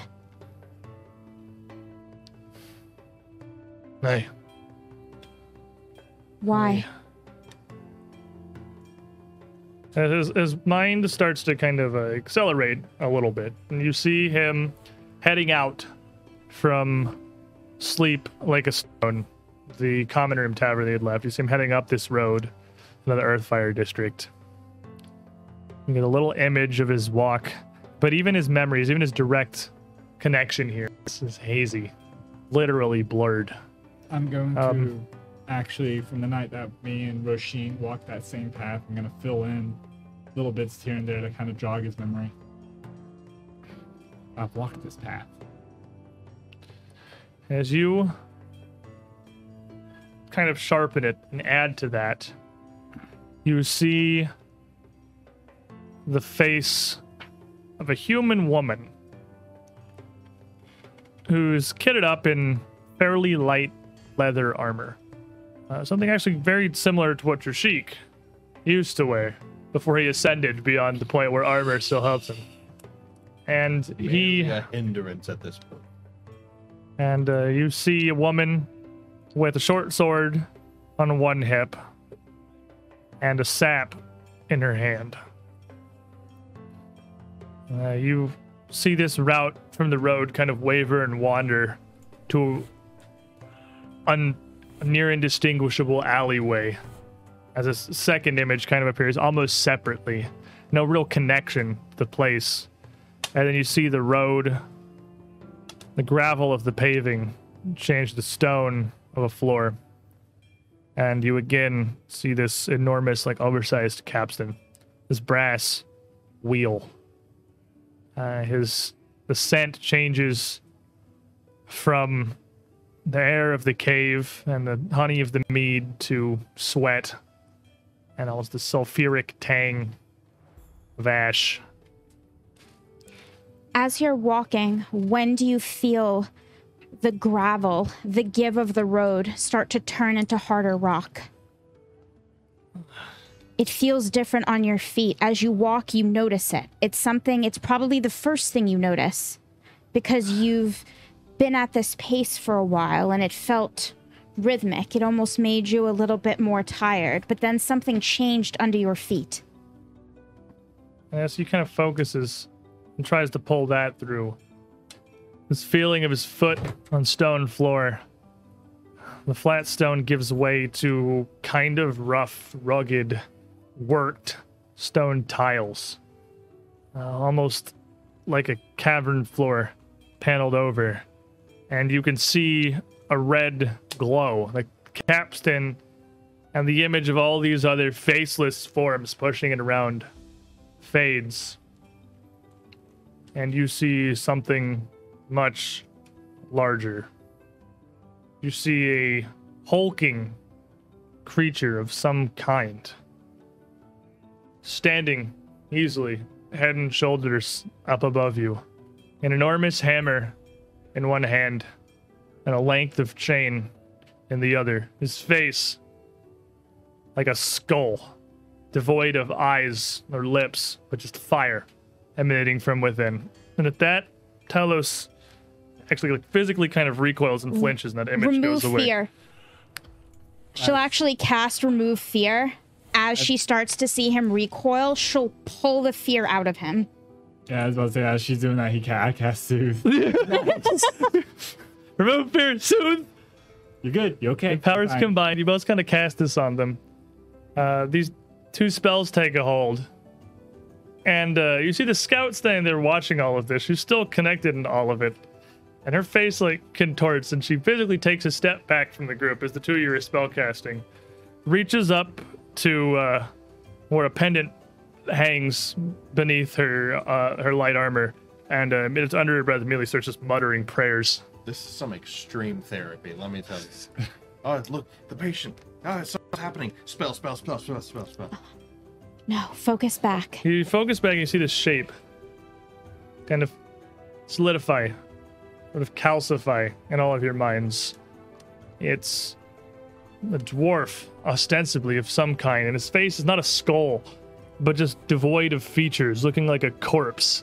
The gray and green skin stretched taut across to form a face, but still those gaps for his eyes and his mouth remain of just flame and smoke emanating out from inside. And a face contorts into a grin, perched upon a mountain of worked metal armor, a fortress of full plate covering the rest of his body. As the chain hand raises and lashes out, you can hear the links rattling and strike. A metal crack like a longsword on wood, but similarly like a whip striking. But Talos stays and he focuses, and it goes back to this capstan, this this turning wheel. But beyond that, there's a door, a door that connects this area. But beyond it is the hallway in front of your room in the Gold Sky and where Inward Awoken. And he focuses, he tries to think, tries to keep focusing on the smells and the feels. But he can't pull much between them. Because your vision It's flits okay. between the street, the inn, the dwarven figure, and the capstan before finally it turns back to this hulking mass of a creature. And the red glow around him solidifies into a small pool of magma surrounded by anvils, fed by a massive pipe overhead. As he, he pulls that out, he says out loud, "Ah, I, it, it was connected to the magma channels. It's okay, Talos. You did amazing. You did great. They're, for, they're forges. They're machines. They're linked to the system. There's not that many places that are. But I. It's okay. You found the one piece that we needed to be able to find everything else. There's not that many places that can be. Sorry, I can't remember more. No, you did amazing. You're so brave. Raz is gonna just pull out a little piece of breakfast that he has left over and offer it to him. And this man at this point has got like beads of sweat forming on his brow. I'll take this bit of food. yeah, you're the most kind hearted Ysoki I've ever met. I'm the only one you ever met. Aye, I'll take. but still. I wager I could meet a fair few more, and that'd still be true. All right. So, So, if I may pry, Please. Uh. I think you've earned the right. you're trying to find this place. To, to help the rest, to save whoever else is still trapped down there. We know that there are more people alive down there. Now that we know, we can't just leave them to their fates. You good hearts. You and uh, all of those that were there that brought me back out from that place, whatever he did, however he saved me. I... An anvil is nothing without fire. Keep that goal in mind. Working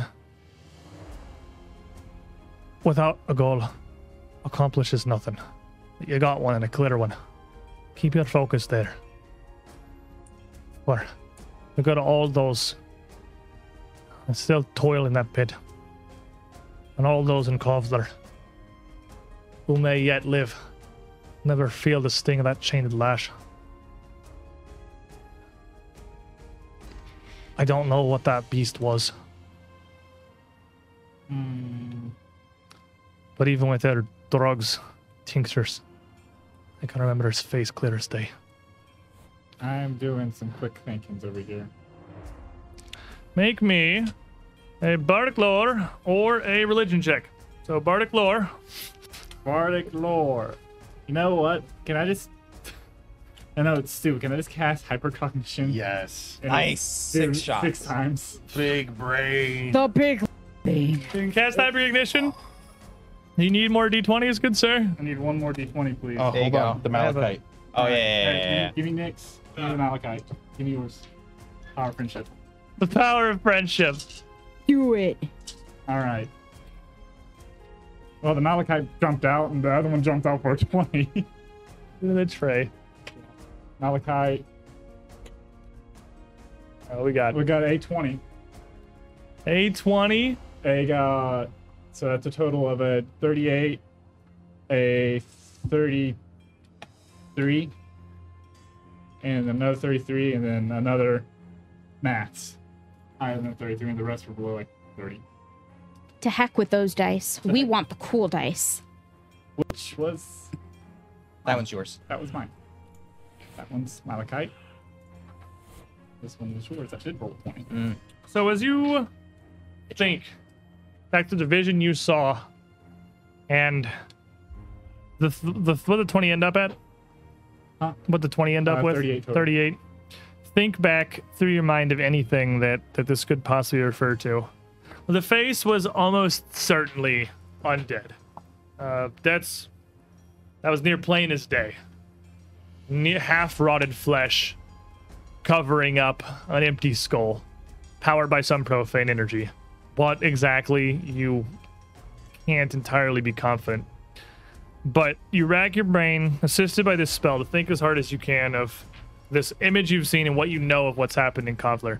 And you end up linking a couple of things together a dwarf, a zombie, Droskar.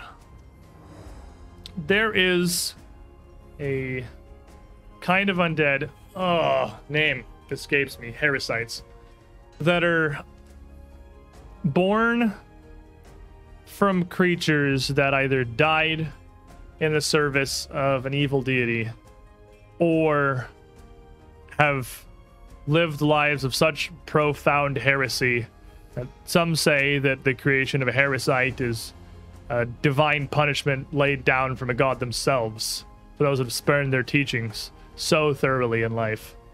Heresites are pretty uncommon. Uh, they're very rare creatures. But they are more common for those that have given their lives in the service of an evil god. What you saw, wielding a spiked chain, Droskar's holy weapon, standing tall, wielding it as a lash, driving the slaves they've gathered.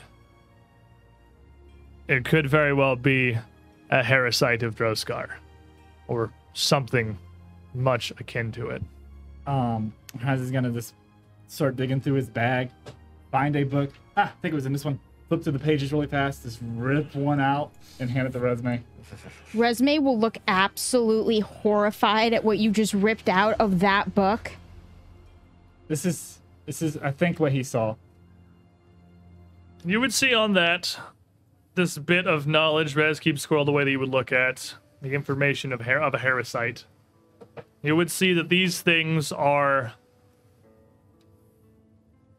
phenomenally difficult to destroy or exercise. Uh, though they still have somewhat corp- uh, somewhat corporeal bodies, mortal forms, they still cling to life in their original shell to some extent. They are powered by almost divine fury. And striking down their body is never enough to end them. Good job, Raz. I have a lot of I have a lot of books. Talos, pages. I know you don't know it yet, but all of those people down there, they owe their lives to you. No. To you. To you. And to Torag his protection. But also you for being brave enough to go down back into the pit of hell. I, and all that I am, my life, my experiences, my memories. I'm nothing but a vessel for Providence. I deserve no thanks. I've only done. I've only modeled my life as I can by the hammer and tongs. I'm honored to have shared your memories with you, even for a moment. Thank you. Thank you, miss. I only regret that I can't give you more. You gave us more than enough. Go home in peace. It's no fault of Kovlar's, I suppose, but I've never been more excited to be rid of a city for good. For good. I'm Put sure. it behind me and never look back. be honest with you, I missed the sun. I haven't been down here that long. See, this is what, you know, half of my childhood was like stuck in a library. You still have the scout standing there, who at this point interjects, All right, so what is it that you need a scout of the Guild of Arms for? Why am I here? Why have I been forced to endure this? Because we want to know where that was. How, by Torag's own forge, am I to have any idea what any of that was I just witnessed? You're putting visions of devils in my head. I'm supposed to recognize them. That man just went through hell to give us a vision of where he went and was held a slave and beaten to within an inch of his life. Okay, so I'm just gonna ask you because you're right here. Are there any maps of like the infrastructure for the forges, for the lava chamber, for the lava pipes, everything that feeds through? Because he said it's Uh. connected to that, probably. Maybe. The magma channels are up kept. That's the stonemasons guild, I believe. oh, great. Um, well, they run, run most of the infrastructure. That, and, well, the Anvilers guild oversees some of it. I'm sure Forge Master Thunderflatter at least understands most of it and has their own copies if you don't want to work with the stonemasons guild. yeah, that's fine. But and You've you- seen it. you for sure didn't recognize anything, landmarks or anything besides the big scary dude. Put that out of your mind because that was terrifying. You showed me a devil infesting the body of a good dwarven man, Oh, it's a more pit of lava, and a wheel. No, I don't recognize any of it. okay. That's fair. I wouldn't recognize the tree in the forest, anyways. You Um, don't. There have to be places where those things would naturally end up. Places where those formations would be more likely. Oh, Torag's beard. Ask the Forge Master. I don't know. Ask the Forge Master or the Mountain Heart for any understanding of what who's got licenses and permissions or piping to access the town's magma channels in their basements. They run throughout the Earth Fire District, and Okay, that's good. All right, we can go talk to the Forge Master both then. of the main channels, about half the flows, I believe, fountain into the Anvilers guild itself, and the Forge Master gets to use that. But there are some private forges throughout the Earth Fire District that get to use uh, the channeled magma as well. It's not all go into the Guild Hall of the Anvilers. like, like where? I don't know. Map. Mountain Heart. I, I know I can give you a map of the area. I can't give you an infrastructure grid of the piping. I, I just want to know where the forges are. Yeah. Ask the Mountain Heart. The Stonemasons Guild installed them. They carved all the pipes and tunnels. He doesn't want to help us. Then ask the Forge Master. He'll know. I don't know. I've been ordered ordered here to help you if identifying some area of Kovlar. Nor this has anything to do with the city itself. There's nothing I can recognize. Oh, that was useless. So, to the No. Forge Master? It wasn't, but Well, she was useless. Sorry to bring you out here to be useless. Am I done here? Um, oh, I should think so. Thank you. here. And her Somebody treat. has a very sour personality. She just kind of looks at it and looks at you and just turns and leaves. And still, she's still in your telepathic thing. So you still get, a vision again. No, I'm hanging out there because now I want to see if she's seeing stuff and just not telling me. You get again a vision of what appeared to be uh, fervent penance and prayers to Torag, followed by another vision of you in a strange chapel by a graveyard with a stone bowl breathing down on you again. Um, And uh, Talos kind of looks. Boy. Never pleasant working with the Guild of Arms. I Well- pity you having to put up with them on a regular basis. They're kind of stupid. she It's the same throughout all the kingdoms. There's only one kind of dwarf that signs up for the Guild of Meatheads and Sword Swingers. That sounds like Marshall's kind of guild. Well, thank you very much again. we'll be heading back. Good luck, Talos. You don't know he said that. Jesus. Marshall sneezes. Ah! Um, I think you we'll know be. he said that. I don't know. Trishiki Raz. people. Exactly. Yeah. we're gonna follow her for a bit. You, you game? Sets Mataz on the ground. Okay. Follow her. Uh, I'm gonna cast Invis on both of us. And you, uh, you get as you cast it, this telepathic connection. Get me, get your minds out of my head. Release me from this, please. I'm done. Like I'm hearing like a thesis in 26 different languages now. Um, I'll shut Raz out. but then, um, Resme is going to try to quiet her mind to the point where she doesn't know I'm still here, but we're following her. Give me a stealth check. Mental stealth. Mental stove. I'm Mental. gonna sneak through the mindscape. Excuse me, get out of my mind palace. Uh, I'm gonna reroll that. That's a nine. Yeah, what are you no. doing? What are you doing? Don't just throw coins at me. What's happening? Uh, so um, she'll in there, and her anger toward her will take over a little bit, and she'll try to block out the aggression the way her father taught her uh, when he was first teaching her magic and how to quiet her mind. Okay. And she'll try to take her emotions out of it and just listen.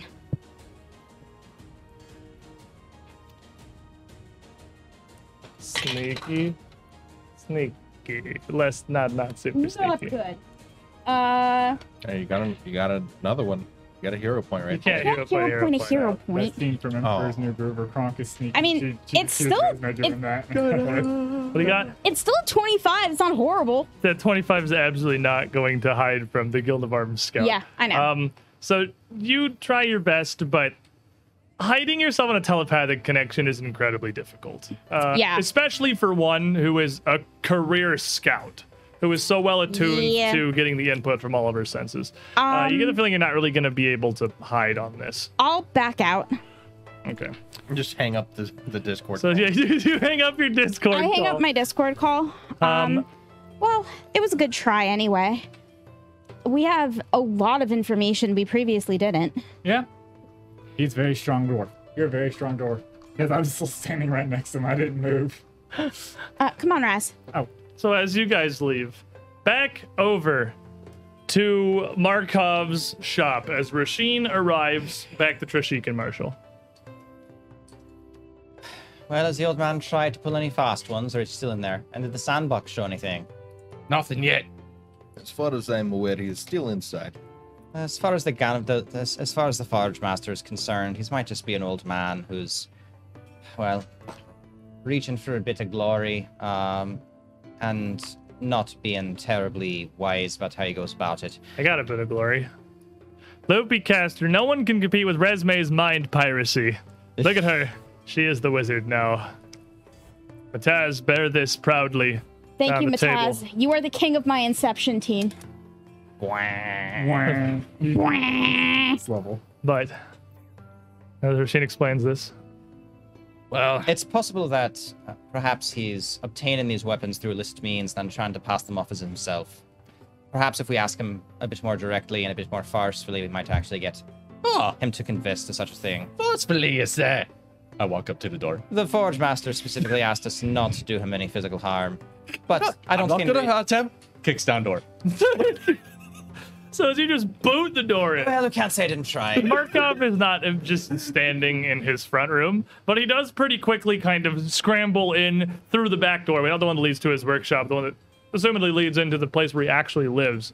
Scrambles uh, quickly. You hear some scattering, some things possibly falling over, and he opens. Uh, he opens the door and throws it open uh, with a battle axe in his hands. That's cute. Come here. We're gonna have a talk. I just What? put, put your axe down. We're, we're just gonna have a quick conversation. I kicked it off the hinges. you kicked the door all the way to the house. What?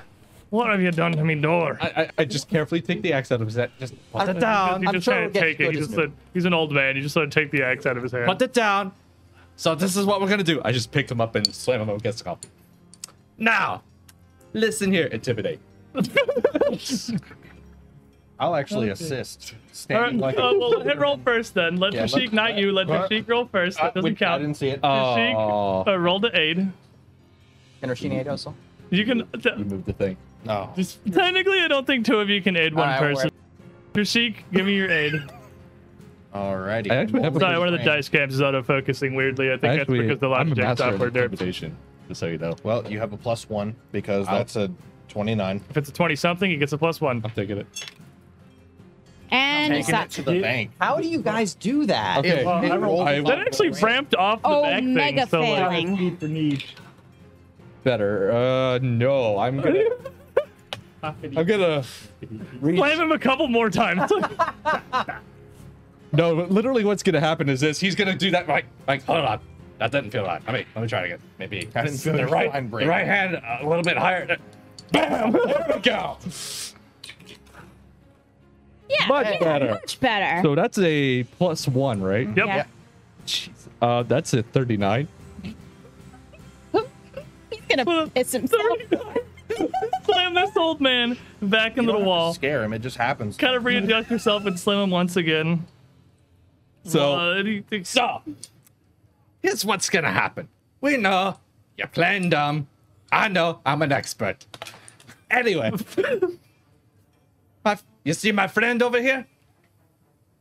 The one with the very sexy red coat? sort of looks he at a can't sexy see it. lizard. Oh, You you can't see it. Yeah, it's not, he's unmemorable right now. You just don't- you like think oh, that's right. You he's still look just a like you. tall man. You look at me, think I might be Roshin. Look at Roshin, decide I'm probably me.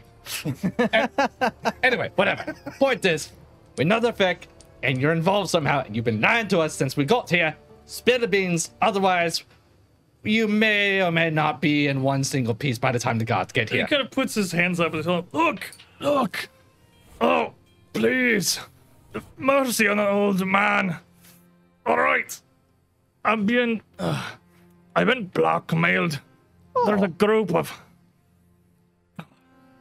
Oh, it feels foul to even say the name. There's a Uh, cult in the town. A bunch worshiping the forgotten son, giving penance to Droskar. I look at Roshin. Ah, that sounds like some weird religious stuff.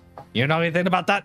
That is exactly what we have been looking for. It's one of Torag's children. One that's turned from his fire in the quest for Sky. He led the Duergar. But it's not a Duergar leading the cult. It's a dwarf. A woman. Scarlet Emberbeard. Um, upon hearing his name, Marshall, the tight around his collar grippins, and you start seeing like uh, a little bit of like steam, if not like a burning. Like you I'm can telling you what I know, please. No, you're fine, lad. slams him down into the chair. There's not a chair, but Whatever. You slam him onto the floor, So- sitting. I'll just cr- make the old man crater into the floor. Bam! Happy birthday to the ground. oh, Well, if you would have told us sooner, maybe this would be less painful. By this time, I would hope the guards would be here. nobody's called the guards. But, Yeah, I but you did any kick a door in, so that probably would have definitely gotten enough attention for guards to come.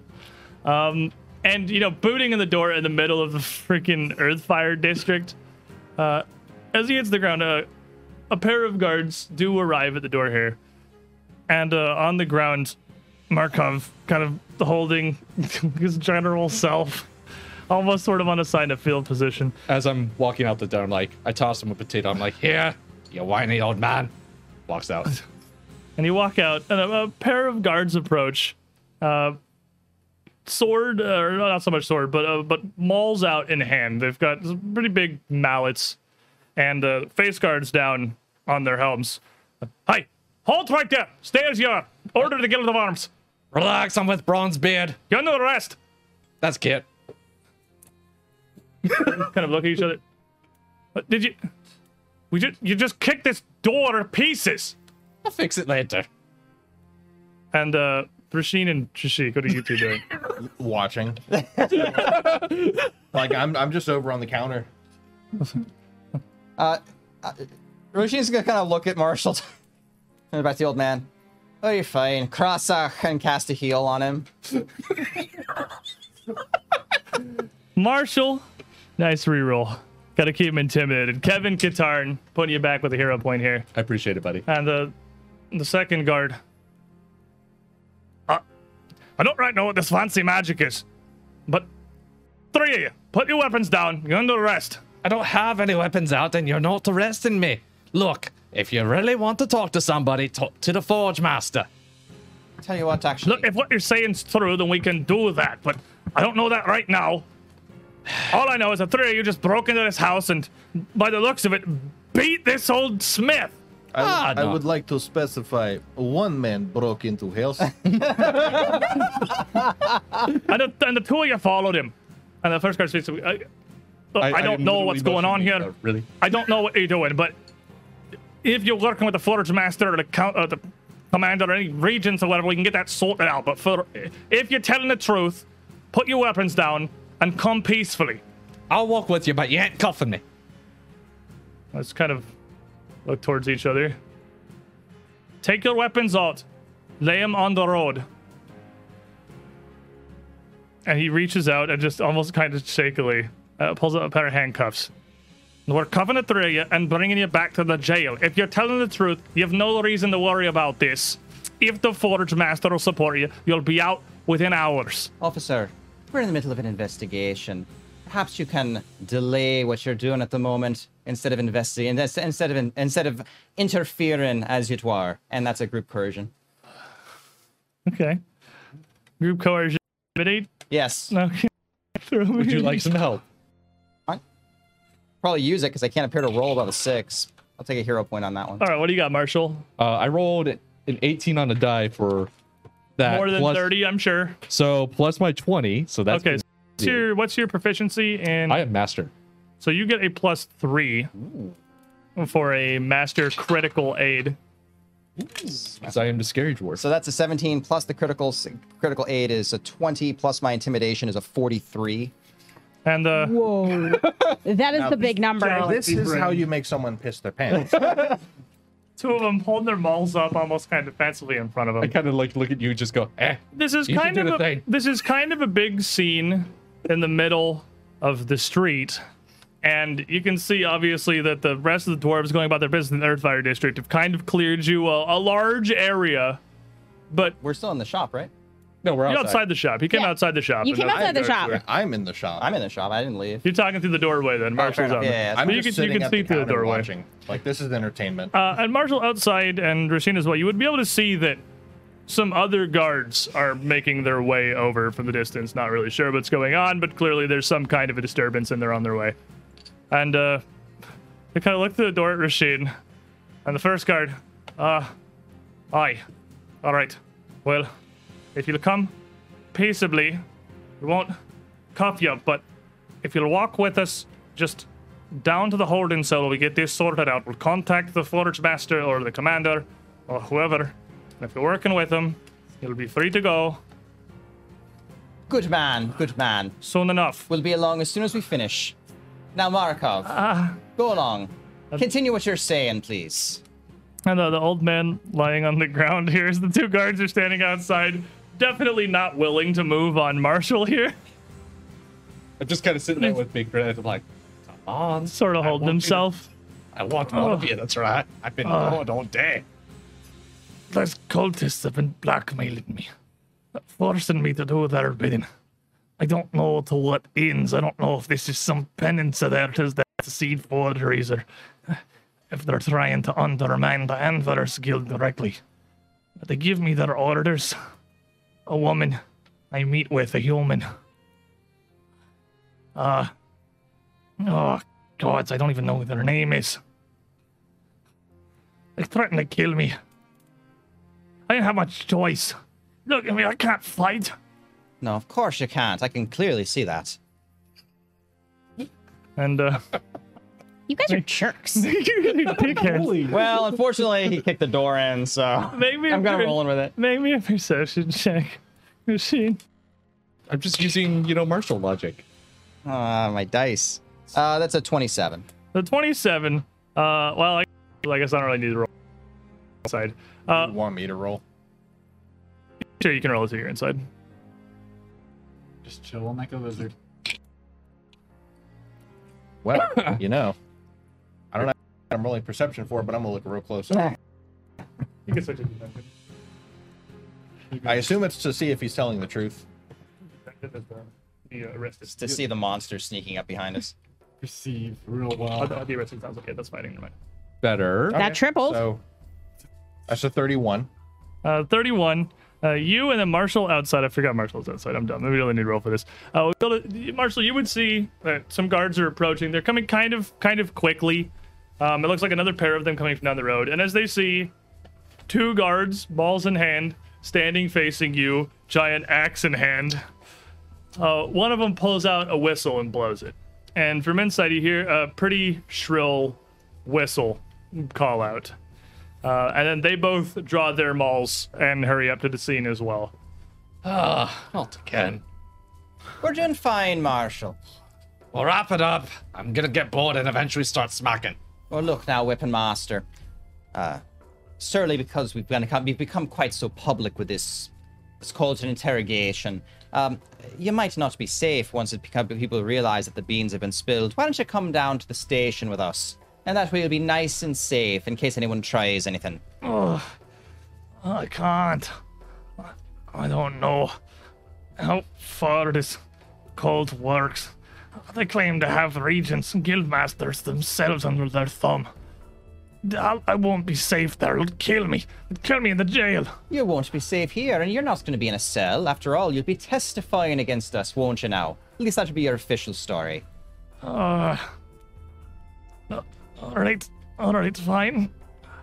Oh, you're fine. Crossach. I'll heal him back up to full. And he's fully like he's in full health. He took like a couple points of non-lethal damage. You shoot your first heal, but him up Okay, perfectly perfect, fine. perfect. He's just like He's bruised. a very scared old man. very scared. Old. Well, he stands up and kind of totters over towards the pair you and out of the door, where there's now four guards. And uh, the two that are approaching blow on the whistle again. And you can see with that, more guards are hurrying weapons out uh, from basically every direction. Uh, summoning damn near every Guild of Arms member in the Earthfire District have fallen on this location. It's a slow day, you see. I believe I shall take my leave now. I'll talk to you later. Turn invisible. I had my fun. Time to leave. Now then, Marshal, let's go take our licks for disturbing the peace. Come along, Weapon Master. Ah, fine. I'll play it nice. Put my axe away and I just grumble, grumble, and I. As soon as one tries to even touch me to like attempt to arrest me, I just go. Come along, Well, the new Marshal. guards- 18 more forge days. That's all you have to wait. Fine. they they uh, walk you down the street. Uh, ends up being six guards forming a formation, four behind, two in front, as they lead you through the road out of the Earthfire district and over to the uh, the Commerce Quarter, which is where the Regent's Hall and the Hall of Oaths and all that are. Uh, taking you not to the, uh, of course, the Regent's Chamber, but to the Hall of o- Hall of Oaths itself, where those smaller side offices where we were shown the forgeries in the first place. Uh, this building, this complex here, much more of a sort of courthouse of kinds. It's where uh, not only are all of the kind of clerical things, the goings on of the Guild, uh, Council of Regents dealt with, uh, but it also seems to be where their courts and their simple jail is held. They don't. I mean, Kovlar's a big enough city that they require a jail, but as they lead you in, the guards taking you into the building, you would absolutely be losing your weapons unless you are willing to fight all the guards of Kovlar. I mean, it's not like Roshin's even wearing her battle plate because she has her, um, basically her merchant getup still on. Right. It's the same day, so she's probably honestly has like maybe a short sword that's Right. just for show, and her clothing. So she'll give it up just fine. Did the guards not question the third guy disappearing at all? They don't know what to do with it. They have no idea what to do about that. Also, also, you were not very noticeable. distracted by this man, and you were unremarkable. So they barely know You how could to just they been don't a really, they barely customer. have time to assess what's going on in the scene here. Like I will be there ahead of time, not wearing the unmemorable mantle then. at the Yeah. Hall of Oaths. Yeah. Just like they're pretending I was on business. Oh, okay, fair enough. Uh, but as they take you in, Marshall, you giving them your weapons. I'll politely stand right here and not move, but you're not taking me weapon. If you refuse to give your weapons, they will attempt to take your weapons, and if you resist that, they make it very clear they will use force. and Oh, Marshall, I promise. I promise they won't be doing anything bad to Big Red while it's in the closet. Now, now, it shouldn't be kicking in doors. It just complicates things. We'll keep them filed properly in lockup, and once everything's sorted out here, we'll get them back right and proper. As I They're going nowhere. reluctantly hand back the axe, I'm just like looking at the the merchant or whoever handles it. The it. guard. The guard. I'm like, mm, Anything, even a speck, is out of place with Big Red. I'll add your blood to its collection.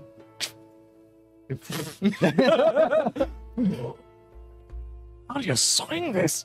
Taters, that's my secret. Walks off. and totters around as the two of you are led into a town cell within the Hall of Oaths. So I, I would definitely come inside, noticing, oh, Roshin, Marshall, what happened? What, Are you in the cell or are you just That Makes total sense, While actually. being led in, I'm going to be like, hey, what, what happened? This is not like a public area you'd be allowed back in. So if you Uh, like no, when they got there. Oh, well you're bringing into the area. Okay, Yeah. fair enough. And um definitely I want to roll deception to just join the entourage. Of guards? No, It's just- them. They're very distracted by him trying to to uh, get his weapon. To go to jail? Yeah. I feel like this could have been achieved by just not doing Yeah, anything, but, but A, I get to keep all my stuff. do you want the deception to walk into the jail cell with all of your weapons? Currently, I have a clan dagger and a short bow. Oh, you know, yeah, your short bow is not super concealable. I don't care. My my point is to walk in and just kind of join them and then open the cell door and we walk out. I would let you. You could roll a deception to try to get in without losing your clan dagger. Well, like they could be distracted enough for that. You would not be able to. No one have no one I'll- notice that you brought a bow and arrows into I'll the cell. give them the clan dagger and the bow. You just want to go in with them. Experienced smuggler. The skeleton key. I automatically get a 15 plus my thievery to sneak it past. It's. uh I'm pretty sure it's stealth. It's conceal. Oh no, conceal an item is stealth. Whoops. Well, then that's even better. Conceal an object. Yeah. so So you I get a 38 to you sneak the hand over. key in. Roll me a deception check then. wow.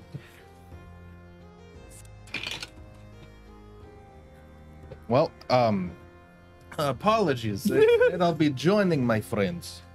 I have to keep a good eye on them.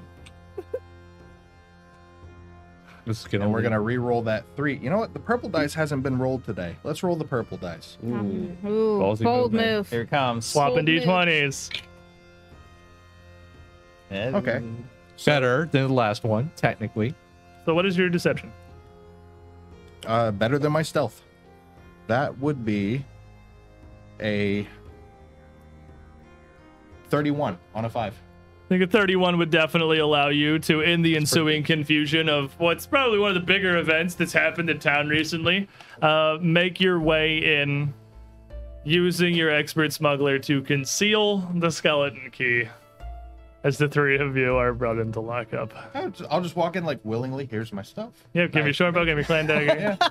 like I got no problem with. They're gonna file and be like, taking care of my "Who friends. gave me these?" Like, Making sure they're okay. Get inside. All right, doors unlocked.